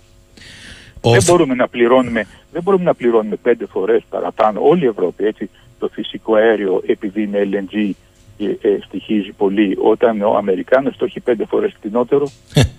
Πολύ χαρακτηριστικό αυτό. Ο φίλος ο Θάνος, καλημέρα λέει κύριε Μπασιά. Με τόσα δέντρα που καίγονται στην πατρίδα μας και δεν ξαναφυτρώνουν, ποιος θα απορροφήσει το κακό σε εισαγωγικά; Το έχει βάλει διοξίδιο του άνθρακα, γιατί δεν φυτεύουμε κανένα δέντρο αντί για ανεμογεννήτριες; Ε, απόλυτο δίκιο, απόλυτο δίκιο. Ε, και υπάρχει και ένα άλλο θέμα ε, το οποίο δεν είναι, δεν είναι της δικιάς μου ειδικότητας αν θέλετε αλλά ε, κάποιος βοτανολόγος ε, θα μπορούσε με ανοιχτά τα μάτια θα μπορούσε να συζητήσει γι' αυτό είναι ότι υπάρχει και, έχει αρχίσει να υπάρχει μια έλλειψη αζότου διότι τα δάση που υπάρχουν επειδή είναι λίγα ε, αυτή τη στιγμή ε, είναι υποχρεωμένα να δουλεύουν πολύ περισσότερο και να καταναλώνουν άχρηστα άζωτο το οποίο ήταν πολύ χρήσιμο εάν στείναμε, ε, βάζαμε καινούργια δάση. Ε, ο φίλος ο Δημήτρης, κύριε Μπασιά, πόσο κοντά είμαστε στο να παρατήσουμε την ηλεκτροκίνηση, ήδη γίνεται από αυτοκίνητο βιομηχανίες και να στραφούμε στο υδρογόνο. Παιδιά, να σας πω, θα το ξαναπώ, το υδρογόνο δεν είναι πρωτόλιο. Χρειάζεται, για παράδειγμα, φυσικό αέριο για να παραχθεί. Ελάτε, κύριε Μπασιά. Ναι, το, το υδρογόνο χρειάζεται ή φυσικό αέριο ε, ή ηλεκτρόλυση. Ή δηλαδή ηλεκτρόλυση, σωστά. Ε, η ηλεκτρόλυση στοιχίζει ακόμα 7 φορές πιο πολύ από την ε, παραγωγή υδρογόνου από μεθάνιο, από φυσικό αέριο.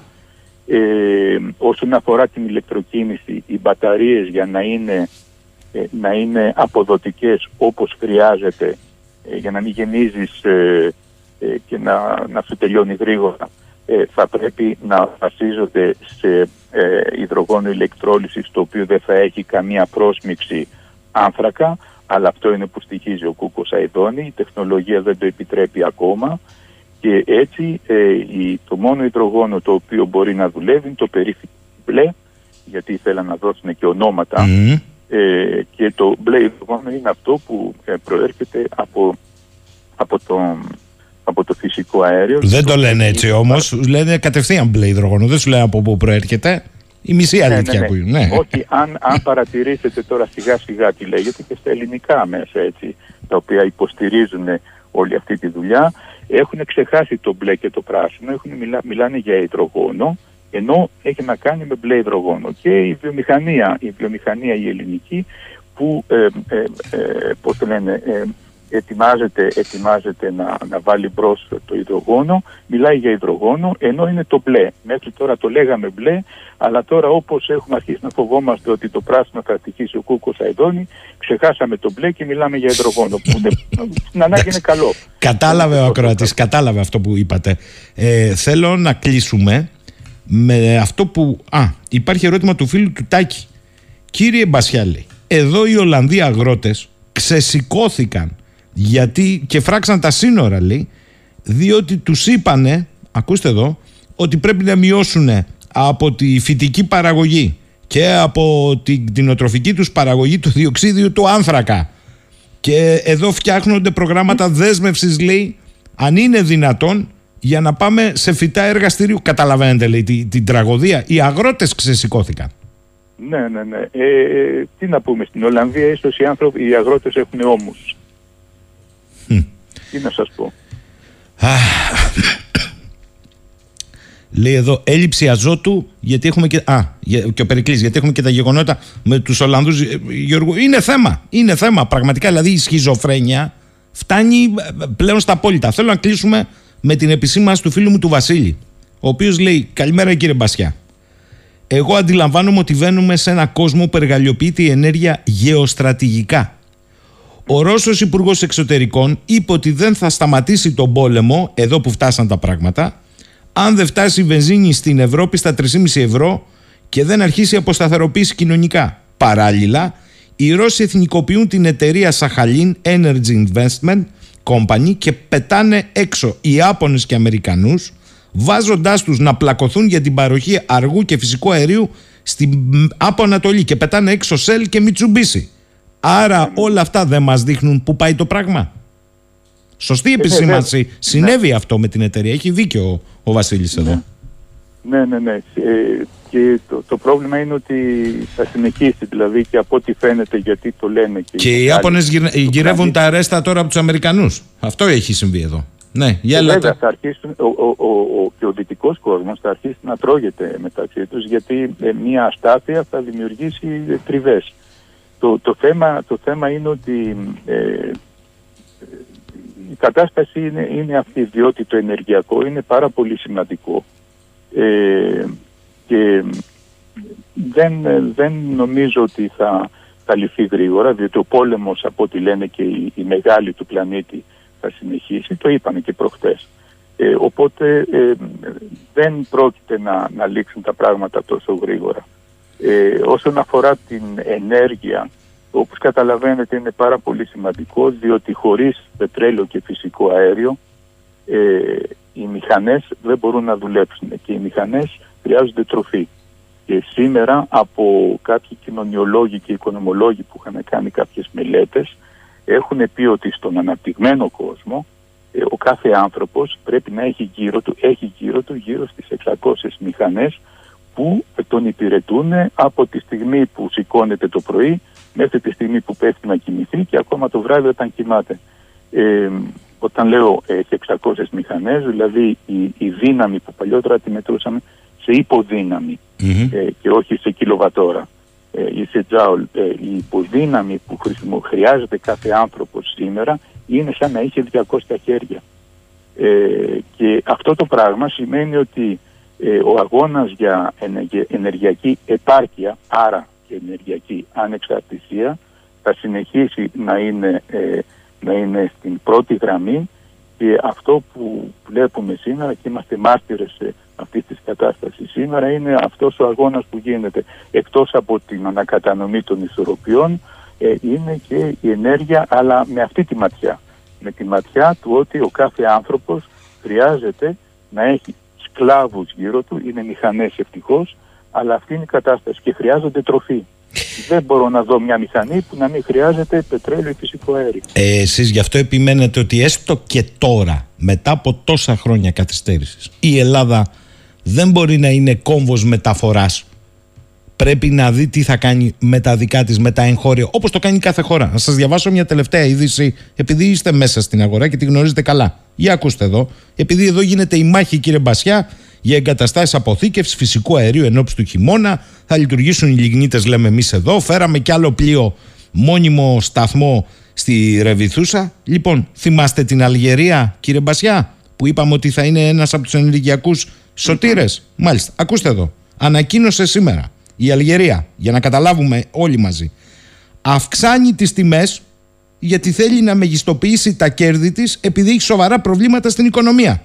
Και ε, την ίδια ώρα το Υπουργείο Ενέργειας των Ηνωμένων Πολιτειών λόγω της εκτίμησης περί ύφεσης, θα ανακατα... αναδιαρθρώσει λύτη τη μεταφορά ποσοτήτων LNG προς την Ευρώπη γιατί θέλει να ρίξει τιμές στις Ηνωμένες Πολιτείες. Άρα πάπα αυτό που περιμέναμε σε απλά ε, ο Σωτήρας Αλγερία για παράδειγμα και οι Ηνωμένες Πολιτείες. Δεν είναι έτσι απλά τα πράγματα.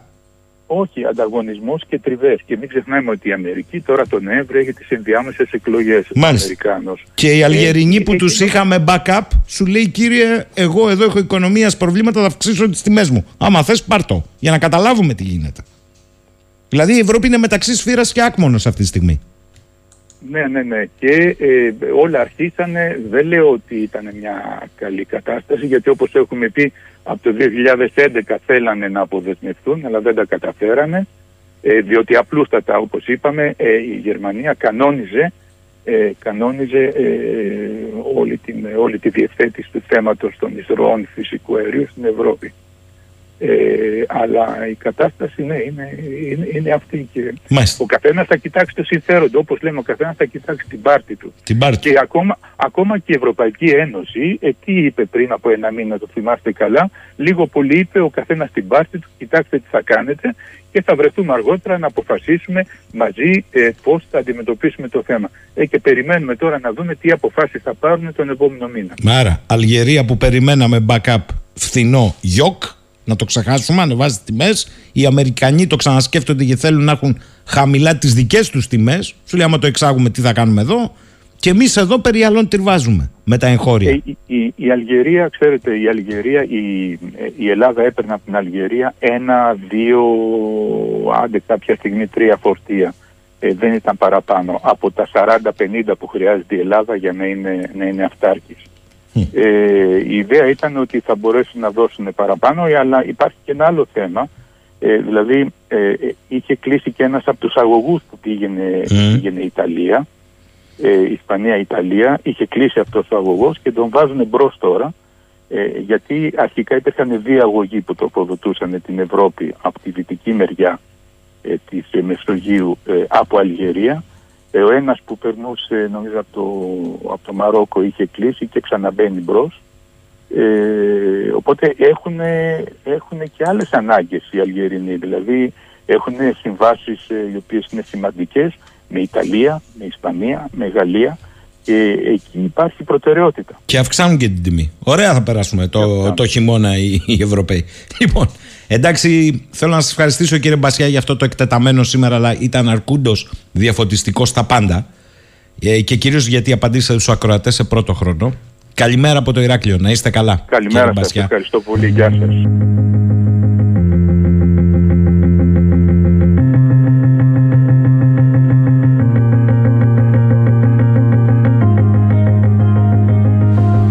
11 και 28 πρώτα λεπτά, ακούτε 984. Αυτά λοιπόν από τον κύριο Μπασιά. Ένας εδώ μου γράφει: Έχω μάθει, λέει, τις μάχες που έδωσε μέσα στην ΕΔΕΗ και την πρέσα που έτρωγε διαχρονικά και παρόλα αυτά τα κατάφερε. Τα κατάφερε μέχρι εκεί που μπορούσε ε, ο άνθρωπος. Ρωτάτε επίσης εδώ ε, αυτό το εναλλακτικό σχέδιο. Σας είπα εξ αρχής ότι στην Ευρώπη είναι τώρα σε μια λογική τρεχάτε ποδαράκια μου. Και καλά αυτό.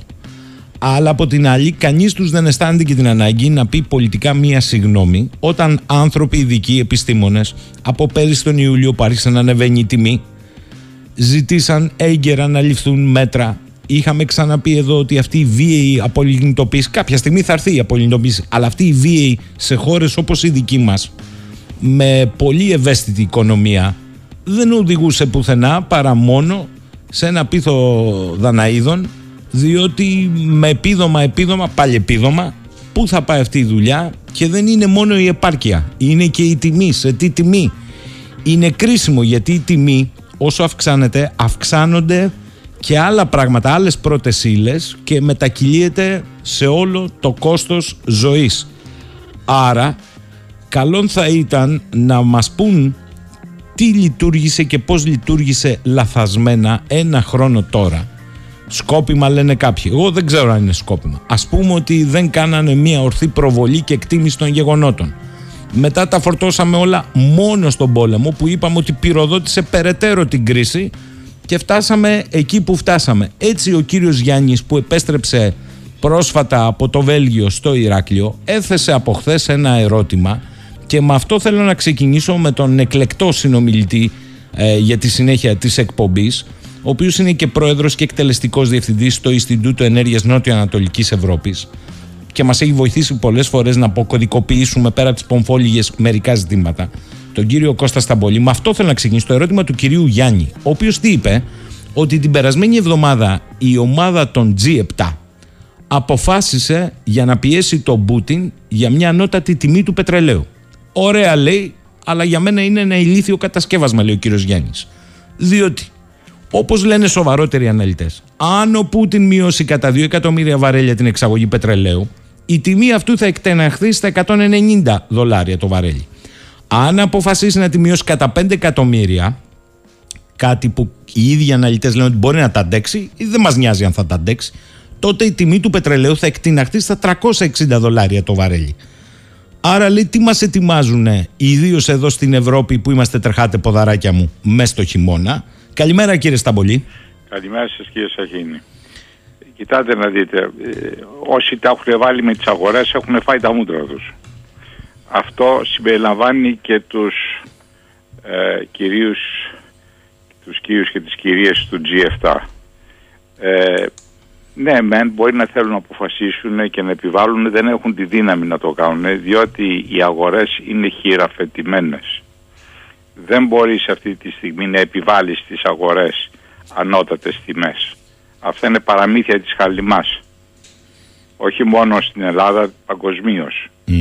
Δηλαδή, αν θες να πας στην προ-αγορών εποχή, τότε οι τιμές θα αποφασίζονται διμερώς μεταξύ παραγωγών και εισαγωγέων, καταναλωτών και τότε θα επικρατήσει άλλος χορός. Είναι ο χορός του ΟΠΕΚ πρώτου 73 ή και αμέσως μετά τη δεκαετία του 73 με 79 όπου ο ΟΠΕΚ καθόριζε αυτός με φετφάδες που έβγαζε κάθε μέρα τις τιμές και έτρεχαν όλοι να συμμορφωθούν. Το, αυτό, αυτό το τουπέ, το βάλουμε στη λαϊκή, έσπασε το 83 όταν δημιουργήθηκε η πρώτη αγορά εμπορευμάτων πετρελαίου στη Νέα Υόρκη και το 84 ακολούθησε αυτή του Λονδίνου. Και από τότε οι τιμές του πετρελαίου αλλά όλων και των ενεργειακών προϊόντων καθορίζονται μέσα από τις αγορές όπου μπορούν να συμμετέχουν και οι παραγωγοί και οι καταναλωτές. Είναι ένα πολύ δημοκρατικό σύστημα. Δεν θέλουμε δημοκρατικό σύστημα. Τότε θα γυρίσουμε στη δικτατορία των προμηθευτών. Αυτή είναι τόσο απλή είναι η επιλογή που έχουμε να κάνουμε. Άρα ο φίλος μας ο Γιάννης που πρόσφατα ήρθε από το Βέλγιο για διακοπές στην Κρήτη καλά το λέει ο άνθρωπος ότι ρε παιδιά πού μας πάτε; Και ιδίως εδώ στην Ευρώπη κύριε Σταμπολή γιατί είστε ένας από τους ανθρώπους πρέπει να το πω αυτό που από πέρυσι τον Ιούλιο και πιο πίσω αλλά στέκομαι στον Ιούλιο είχε αρχίσει να ανοιχνεύει αυτή την άνοδο των τιμών στα ενεργειακά και έκροε καμπάνες, όχι καμπανάκια, καμπάνες και ένα χρόνο μετά ακούω σήμερα τον Υπουργό να ανακοινώνει την επέκταση των επιδημοτικών πολιτικών. Καλό είναι και αυτό στην κατάσταση που βρίσκεται ο κόσμος. Πρέπει να το πω. Εδώ μας φτάσαν με τα επιδόματα. Όμως τον ακούω να λέει: Οι λιγνητικέ μονάδες λειτουργούν. Μάλιστα από το Σεπτέμβριο μπαίνει και η μονάδα 5, το λεμαίδα 5 του λιγνίτη. Και λέω εγώ τώρα.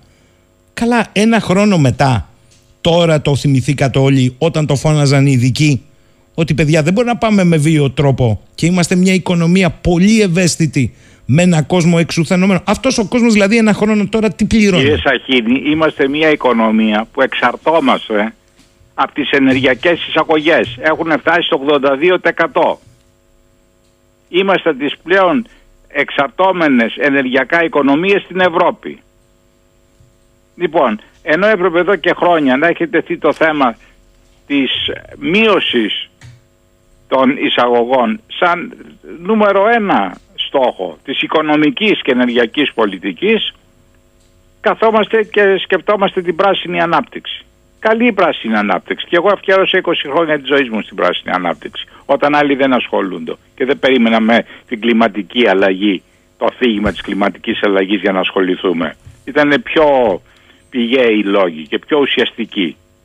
Λοιπόν, ε, άρα αυτή τη στιγμή λάθος πηγαίνουμε. Δεν είναι ο, ο, γυαλό, ο γυαλός στραβός που λένε. Εμείς πηγαίνουμε λάθος, αρμενίζουμε λάθος. Ε, πείτε μου σας παρακαλώ πάρα πολύ ε, και θα έρθω στα μεγάλα γιατί γι' αυτό μας ενδιαφέρει να σας ακούσουμε σήμερα αλλά οφείλω να σας ρωτήσω γιατί είστε από τους καταλληλότερους. Γίναν και κάποιες ανακοινώσεις για ένα πλάν B.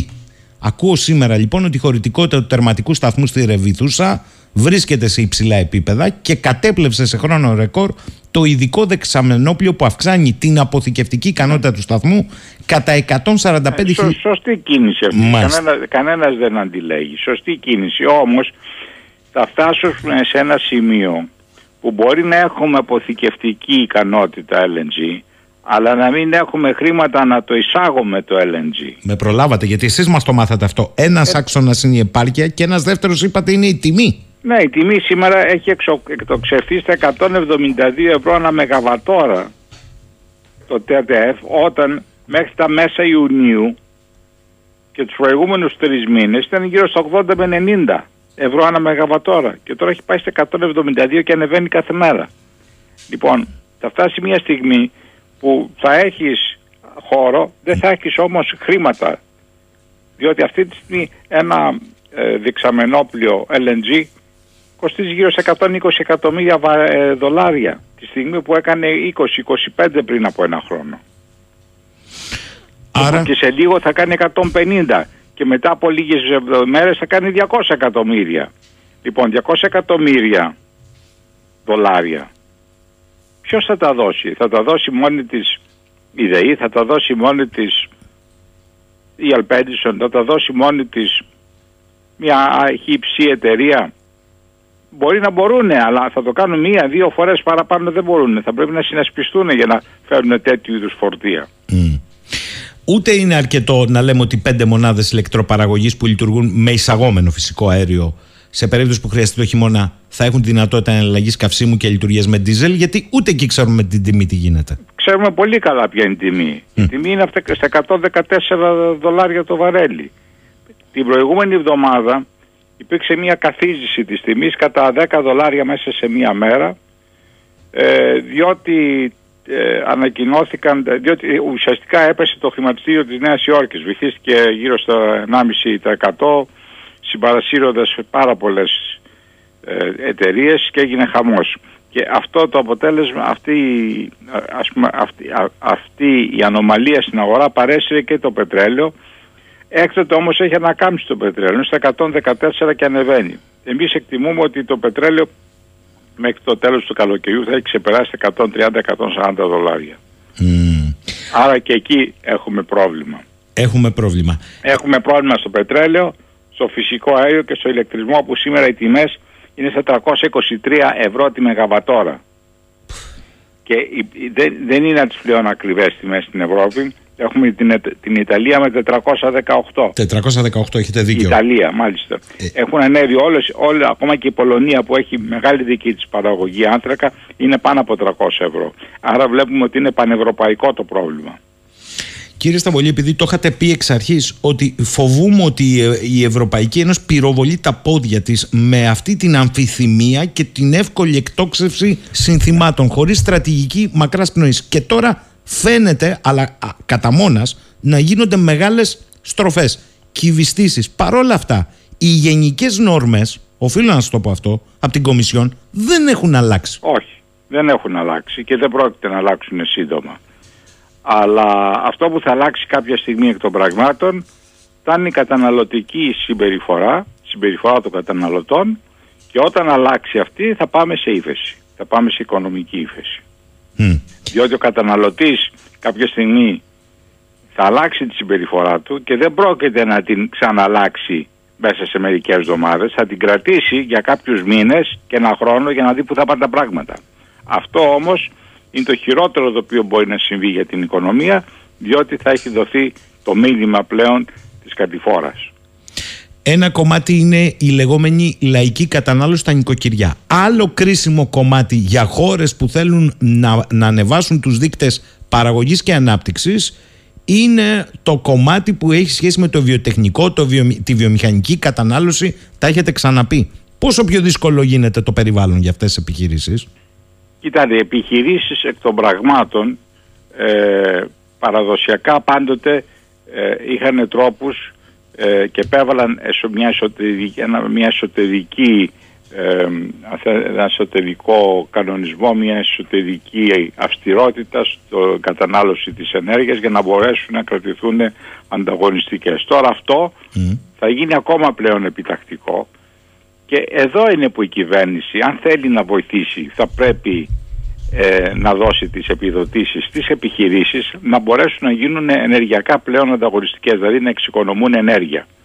Δηλαδή ε, θα πρέπει να δοθούν επιδοτήσεις βάσει των, ε, ε, της παραγωγής κάθε εταιρείας και του, προϋπο, του ισολογισμού το οποίο έχει να αλλάξει τα κλιματιστικά, να έχει μεγαλύτερη, να, να, να κάνει εφαρμογή ε, θερμομόνωσης, ε, κυρίως εκτός του κτηρίου, να μπορέσει να έχει αυτοματισμούς, να αλλάξει τα φώτα σε χαμηλής ε, κατανάλωσης, σε LED.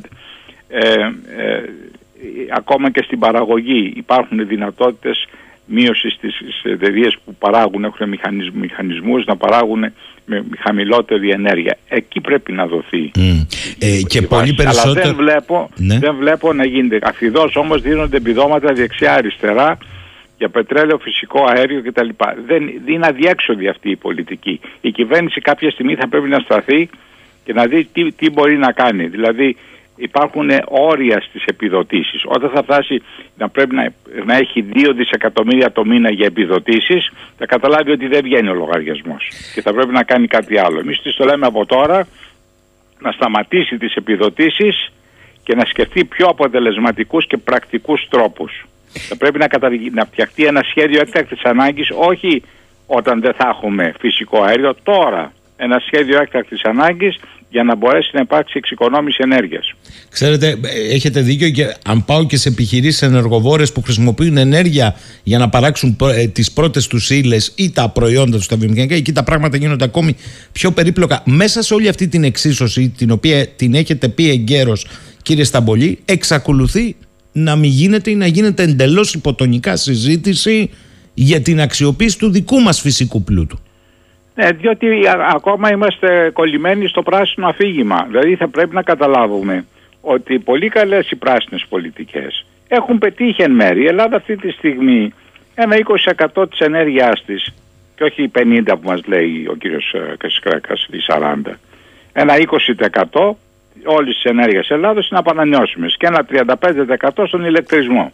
Αυτά είναι, είναι κατακτήσεις αυτές και είναι πολύ καλό διότι είμαστε μπροστά από πολλές άλλες χώρες θα πρέπει να καταλάβουμε ότι οι ανανεώσιμες πηγές ενέργειας θα πρέπει να μετέχουν στο ηλεκτρικό μείγμα. Δεν, θα, δεν μπορούν να κυριαρχήσουν το ηλεκτρικό μείγμα. Είναι αντιπαραγωγικό. Σε, σε, σε, σε όρους οικονομίας είναι αντιπαραγωγικό. Θα πρέπει να έχεις ένα μείγμα. Και για πολλούς λόγους είναι πιο ασφαλές να έχεις ένα μείγμα παρά να έχεις μία-δύο πηγές οι οποίες κυριαρχούν αυτό το μείγμα. Mm. Ε, τώρα... Έχοντας πει αυτό όμως, ναι. θα πρέπει να δούμε τι μπορούμε να κάνουμε στις, στους υδρογονάνθρακες. Και εδώ μπορούμε να κάνουμε πράγματα. Μα κύριε Σταμπολή, με συγχωρείτε που σας διακόπτω τον ήρμο, αλλά δεν αρκεί να, να επέρεσε ότι γίνεσαι κόμβος για τη μεταφορά LNG άλλων. άλλων. Συμφωνώ απόλυτα.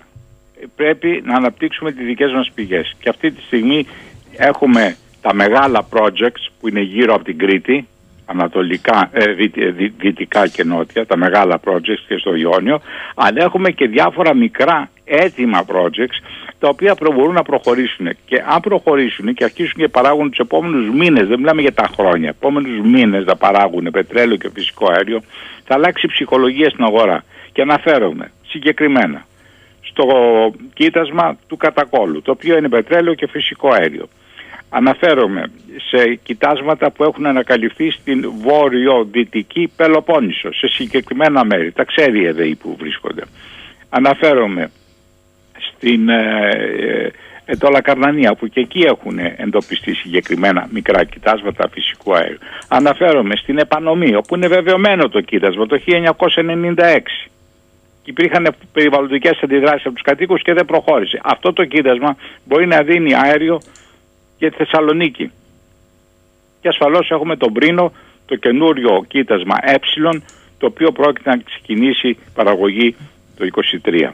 Άρα θα μπορούσε η κυβέρνηση να προχωρήσει, να δώσει τα κίνητρα, να συντονίσει μια ε, προσπάθεια ε, παραγωγής αερίου και πετρελαίου από μικρής κλίμακας ε, αποθέματα, τα οποία έχουμε διάσπαρτα στην Ελλάδα. Αυτό θα αλλάξει εντελώς την εικόνα, θα αλλάξει την εικόνα. Θα αρχίσει ο κόσμος να βλέπει ότι η Ελλάδα μπορεί έστω να παράγει ένα μικρό μέρος των αναγκών της. Τώρα, θέλω πριν σας αποχαιρετήσω γιατί μας δίνετε ένα στίγμα. Καταρχάς, εμένετε στην εκτίμηση, δεν θα κουραστώ να το ρωτώ, ότι ο χειμώνας τουλάχιστον αυτός και ενδεχομένως και ο επόμενος είναι κρίσιμη για τον ευρωπαϊκό χώρο και την περαιτέρω για τη χώρα μας. Διότι εδώ ακούμε μέχρι και για δελτίο ε, να λειτουργήσουν και με δελτίο στην ενέργεια χώρες όπως η Γερμανία. Ναι, είναι απόλυτα κρίσιμος και εδώ πέρα εμπλέκεται ο πόλεμος στην Ουκρανία και οι, οι, οι, οι κινήσεις της Ρωσίας διότι εδώ ε, ουσιαστικά η Ευρώπη χορεύει στο ρυθμό του Πρόεδρου Πούτιν. Κακά τα ψέματα. Δηλαδή λίγο να κλείσει το αέριο ανεβαίνει η τιμή λίγο να κάνει αυτό ανεβαίνει η τιμή του πετρελαίου. Δηλαδή εδώ πέρα ε, παίζεται ένα ψυχολογικό και οικονομικό ε, παιχνίδι το οποίο καθορίζεται από τη Ρωσία και όχι από την Ευρώπη. Από τη Ρωσία ούτε από την Αμερική ούτε από την Κίνα ούτε, ούτε από την Ευρώπη. Από τη Ρωσία. Διότι έχει δει ο, ο, το, το Κρεμλίνο γενικά, το επιτελείο εκεί πέρα έχουν δει ποιες είναι οι αντιδράσεις αν κλείσουν το σύστημα ή αν δώσουν λίγο αέριο εδώ ή αν πέσει η παραγωγή του πετρελαίου και οι εξαγωγές. Βλέπουν τον αντίκτυπο στην αγορά και αναλόγως κινούνται. Άρα λέτε ότι η Ευρώπη δεν κινείται έξυπνα σε αυτή τη διελκυστίδα; Όχι. Και μάλιστα η Ρωσία αυτή τη στιγμή έχει ένα ε, μεγάλο προ, προτέρημα διότι ξέρει ανα πάσα στιγμή ποιος είναι ο σχεδιασμός και τι θέλει να κάνει η Ευρώπη. Αυτή έχει τα, κρα- τα χαρτιά της κλειστά, δεν λογοδοτεί σε κανένα η ηγεσία στο Κρεμλίνο και αποφασίζει τι, τι ενέργειες θα κάνει. Οι οποίες είναι κυρίως ενέργειες που έχουν οικονομικό αντίκτυπο. Δηλαδή το παιχνίδι της Ρωσίας αυτή τη στιγμή είναι να εξαντλήσει την Ευρώπη οικονομικά.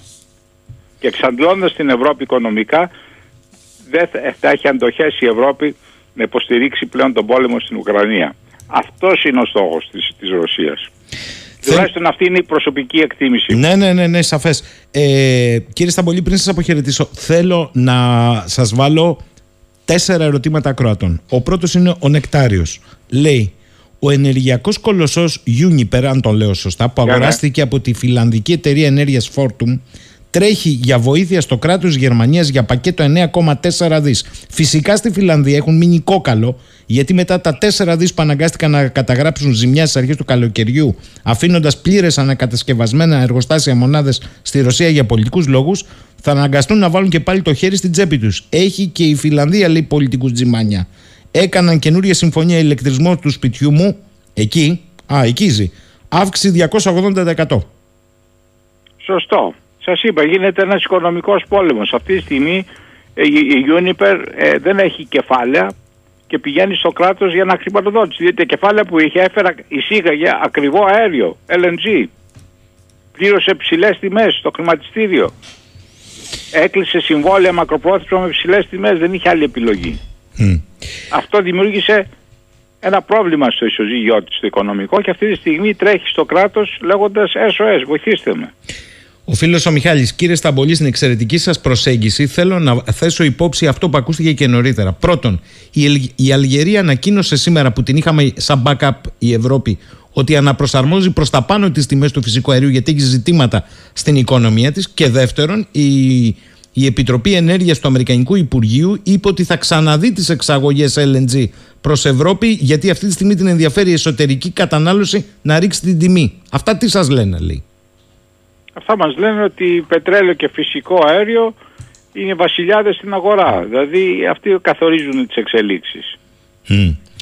Ο φίλος ο Περικλής πριν λίγους μήνες έφυγε το τάλα από τα κοιτάσματα της Κρήτης πριν 1,5 μήνα. Τόσο εύκολο είναι να ξαναγυρίσουν οι εταιρείες, κύριε Σταμπολή, λέει; Όχι, δεν είναι καθόλου εύκολο και θα πρέπει η ΕΔΕΗ να καταβάλει πολύ συστηματική προσπάθεια και προβολή των ελληνικών θέσεων στο εξωτερικό, διεθνώς, για να μπορέσει να προσελκύσει νέες εταιρείες. Ερώτημα δικό μου, το θέλει η κυβέρνηση; Ερώτημα, δεν ξέρω. Μμ. Ο φίλος ο Κώστας, κύριε Σταμπολή, λέει σας παρακολουθώ χρόνια όπως και άλλους επιστήμονες και αναλυτές. Θέλω να μου πείτε με το χέρι στην καρδιά και με ειλικρίνεια γιατί είμαι Έλληνας πολίτης που υποφέρω αυτή τη στιγμή. Είναι αστοχία, είναι λάθος πρόβλεψης, είναι άλλη αντίληψη που τελικά είναι ατελέσφορη ή επί τούτου δεν αξιοποιούμε το δικό μας φυσικό πλούτο; Το δικό μας φυσικό πλούτο δεν τον αξιοποιούμε για μια σειρά από λόγους.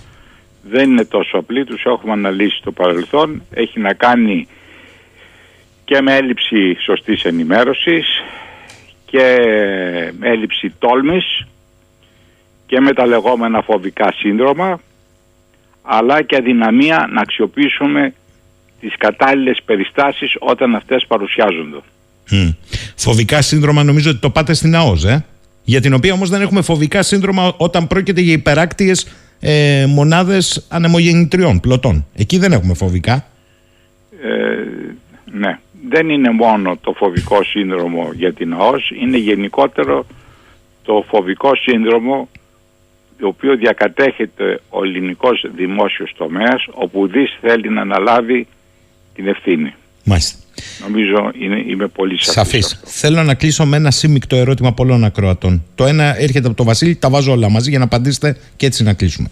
Λέει, κύριε Σταμπολή, μπαίνουμε σε ένα νέο κόσμο που εργαλειοποιείται η ενέργεια και γεωστρατηγικά. Οι Ρώσοι λένε ότι δεν σταματούν τον πόλεμο αν δεν φτάσουν τη βεζίνη στην Ευρώπη στα 3,5 ευρώ για να αποσταθεροποιηθεί. Την ίδια ώρα εθνικοποιούν την εταιρεία Sakhalin Energy Investment Company και πάει- πετάνε έξω οι Ιάπωνες και Αμερικανούς που τώρα τσακώνονται μεταξύ τους για την παροχή αργού και φυσικού αερίου στην Άπο Ανατολή. Πετάνε έξω Shell και Mitsubishi.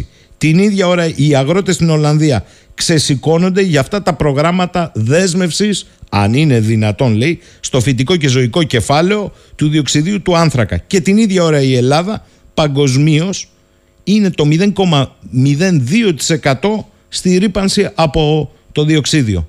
Πού σας οδηγούν λέει όλα αυτά; Θα πρέπει κάποια στιγμή να αποδεσμευτεί η ενεργειακή πολιτική από τις δεσμεύσεις και τις uh, στόχους για μείωση των εκπομπών. Τουλάχιστον για κάποιο διάστημα για να μπορέσει να επέλθει μια ισορροπία στην αγορά και να έχουμε λογικές τιμές. Δεν γίνονται και τα δύο μαζί. Δεν βγαίνει η εξίσωση. Δεν μπορεί να θέλουμε ασφάλεια κλιματικής, ε, κλιματική ασφάλεια όπως την αποκαλούν εγώ, δεν, δεν είναι δικός μου όρος κλιματική ασφάλεια και να έχουμε και ενεργειακή ασφάλεια. Δεν συμβαδίζουν τα δύο. Θα πρέπει να αποφασίσουμε. Θέλουμε να έχουμε ανταγωνιστικές τιμές στην ενέργεια ε, για, για το επόμενο διάστημα ή θέλουμε να προστατεύσουμε το κλίμα με μείωση των εκπομπών. Μα κύριε Σταμπολί μου. Δεν γίνονται και τα δύο αυτή τη στιγμή, εδώ που έχουμε φτάσει με αυτές τις τιμές, δεν γίνονται. Έχετε δίκιο, αλλά με συγχωρείτε, είναι και ευθύνη των ευρωπαϊκών κυβερνήσεων. Δηλαδή η Ολλανδία βάζει τέτοιες νόρμες στους αγρότες που για πρώτη φορά ξεσηκώνονται, κλείνουν τα πάντα, διότι τα θεωρούν υπερβολικά και την ίδια στιγμή από εκεί που θα σταματούσε, συνεχίζει το κοίτασμα του Γκρόνιγκεν. Ε, δεν γίνεται και το ένα και το άλλο. Το, το κοίτασμα του Κρόνιγκεν έχει προβλήματα σταθερότητα, mm. λογική σταθερότητα και γι' αυτό έχει σταματήσει. Τώρα διότι... το ξανανοίγει πάλι λέει. Ναι, δεν έχει άλλη επιλογή. δεν έχει άλλη επιλογή. Όταν φτάνει η Ολλανδία να ανοίγει το Κρόνιγκεν παρά τα προβλήματα σταθερότητας που υπάρχουν, καταλαβαίνετε τι πρέπει να κάνουν οι άλλες χώρες. Λοιπόν, ε, αλλά δυστυχώς στις πολιτικές που έχουν ανακοινώνει ε, σχεδόν κάθε μήνα πλέον η Ευρωπαϊκή Επιτροπή το τι πρέπει να κάνει, Repower 1, Repower 2, Repower 3, πουθενά δεν αναφέρουν την ανάγκη για αύξηση της εγχώριας παραγωγής αερίου ή πετρελαίου. Πουθενά δεν αναφέρεται αυτό. Δηλαδή είμαστε ευτυχισμένοι, ευχαριστημένοι να ανταλλάξουμε το ρωσικό αέριο με μία εξάρτηση με την εξάρτηση του εισαγόμενου LNG. Δηλαδή ανταλλάσσουμε τη μία εξάρτηση με μία άλλη. Αλλά δεν θέλουμε να παράγουμε το δικό μας. Τι, τι στρεβλή νοοτροπία είναι αυτή, ερώτημα. Και εδώ νομίζω μπορούμε να κλείσουμε αυτό, το λέει όλα. Να κλείσουμε με το φίλο μου τον Νίκο από το Λονδίνο. Ζω στο Λονδίνο, λέει κύριε Σταμπολή. Και εντάξει, θέλω να σας ρωτήσω για την πατρίδα μας και σας παρακαλώ πάρα πολύ, στοχευμένα που υποφέρει τόσα χρόνια, τι πιστεύετε, επειδή έρχεται θύελα, λέει, δεν το βλέπουν, τι πιστεύετε ότι άμεσα θα έπρεπε να συμβεί; Δεν είμαι εγώ υπεύθυνος της ε, πολιτικής και ούτε καν οι απόψει μας λαμβάνονται σοβαρά υπόψη.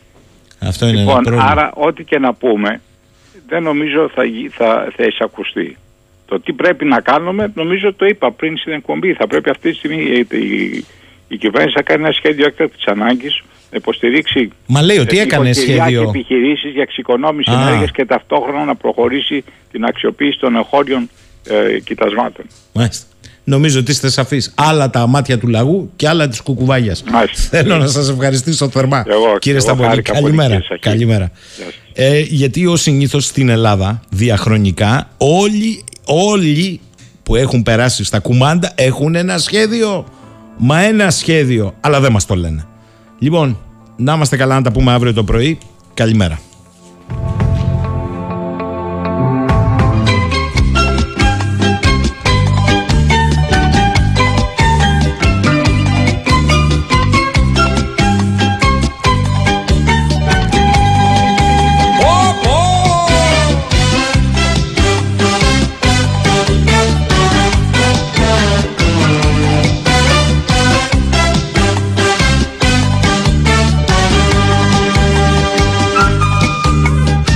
Λένε πως είμαι καντένης Παλιό κομμούνι ανάρχας.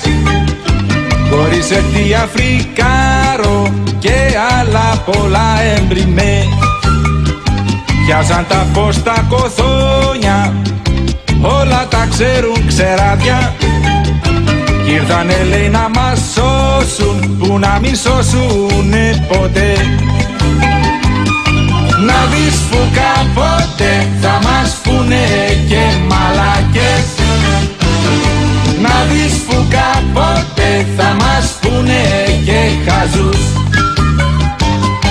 Να δεις που κάποτε θα μας πούνε και μαλακές Να Να δεις που κάποτε θα μας πούνε και χαζούς Μου έρχεται ρεύμα τριάντα του τηλεφώνου σαράντα. Νερό και νίκη εξήντα και τα κοινόχρηστα δεκαεφτά. Γύρω σαΐνια κανάγες τρώνε με δέκα μασελές. Θέλουν βρεμένη σανίδα και τους φερόμαστε και ευγενικά. Να δεις που κάποτε θα μας πούνε και μαλάκες Να δεις που κάποτε θα μας πούνε και χαζούς. One more time. Να δεις που κάποτε θα μας πούνε και μαλάκες Να δεις που κάποτε θα μας πούνε και χαζούς.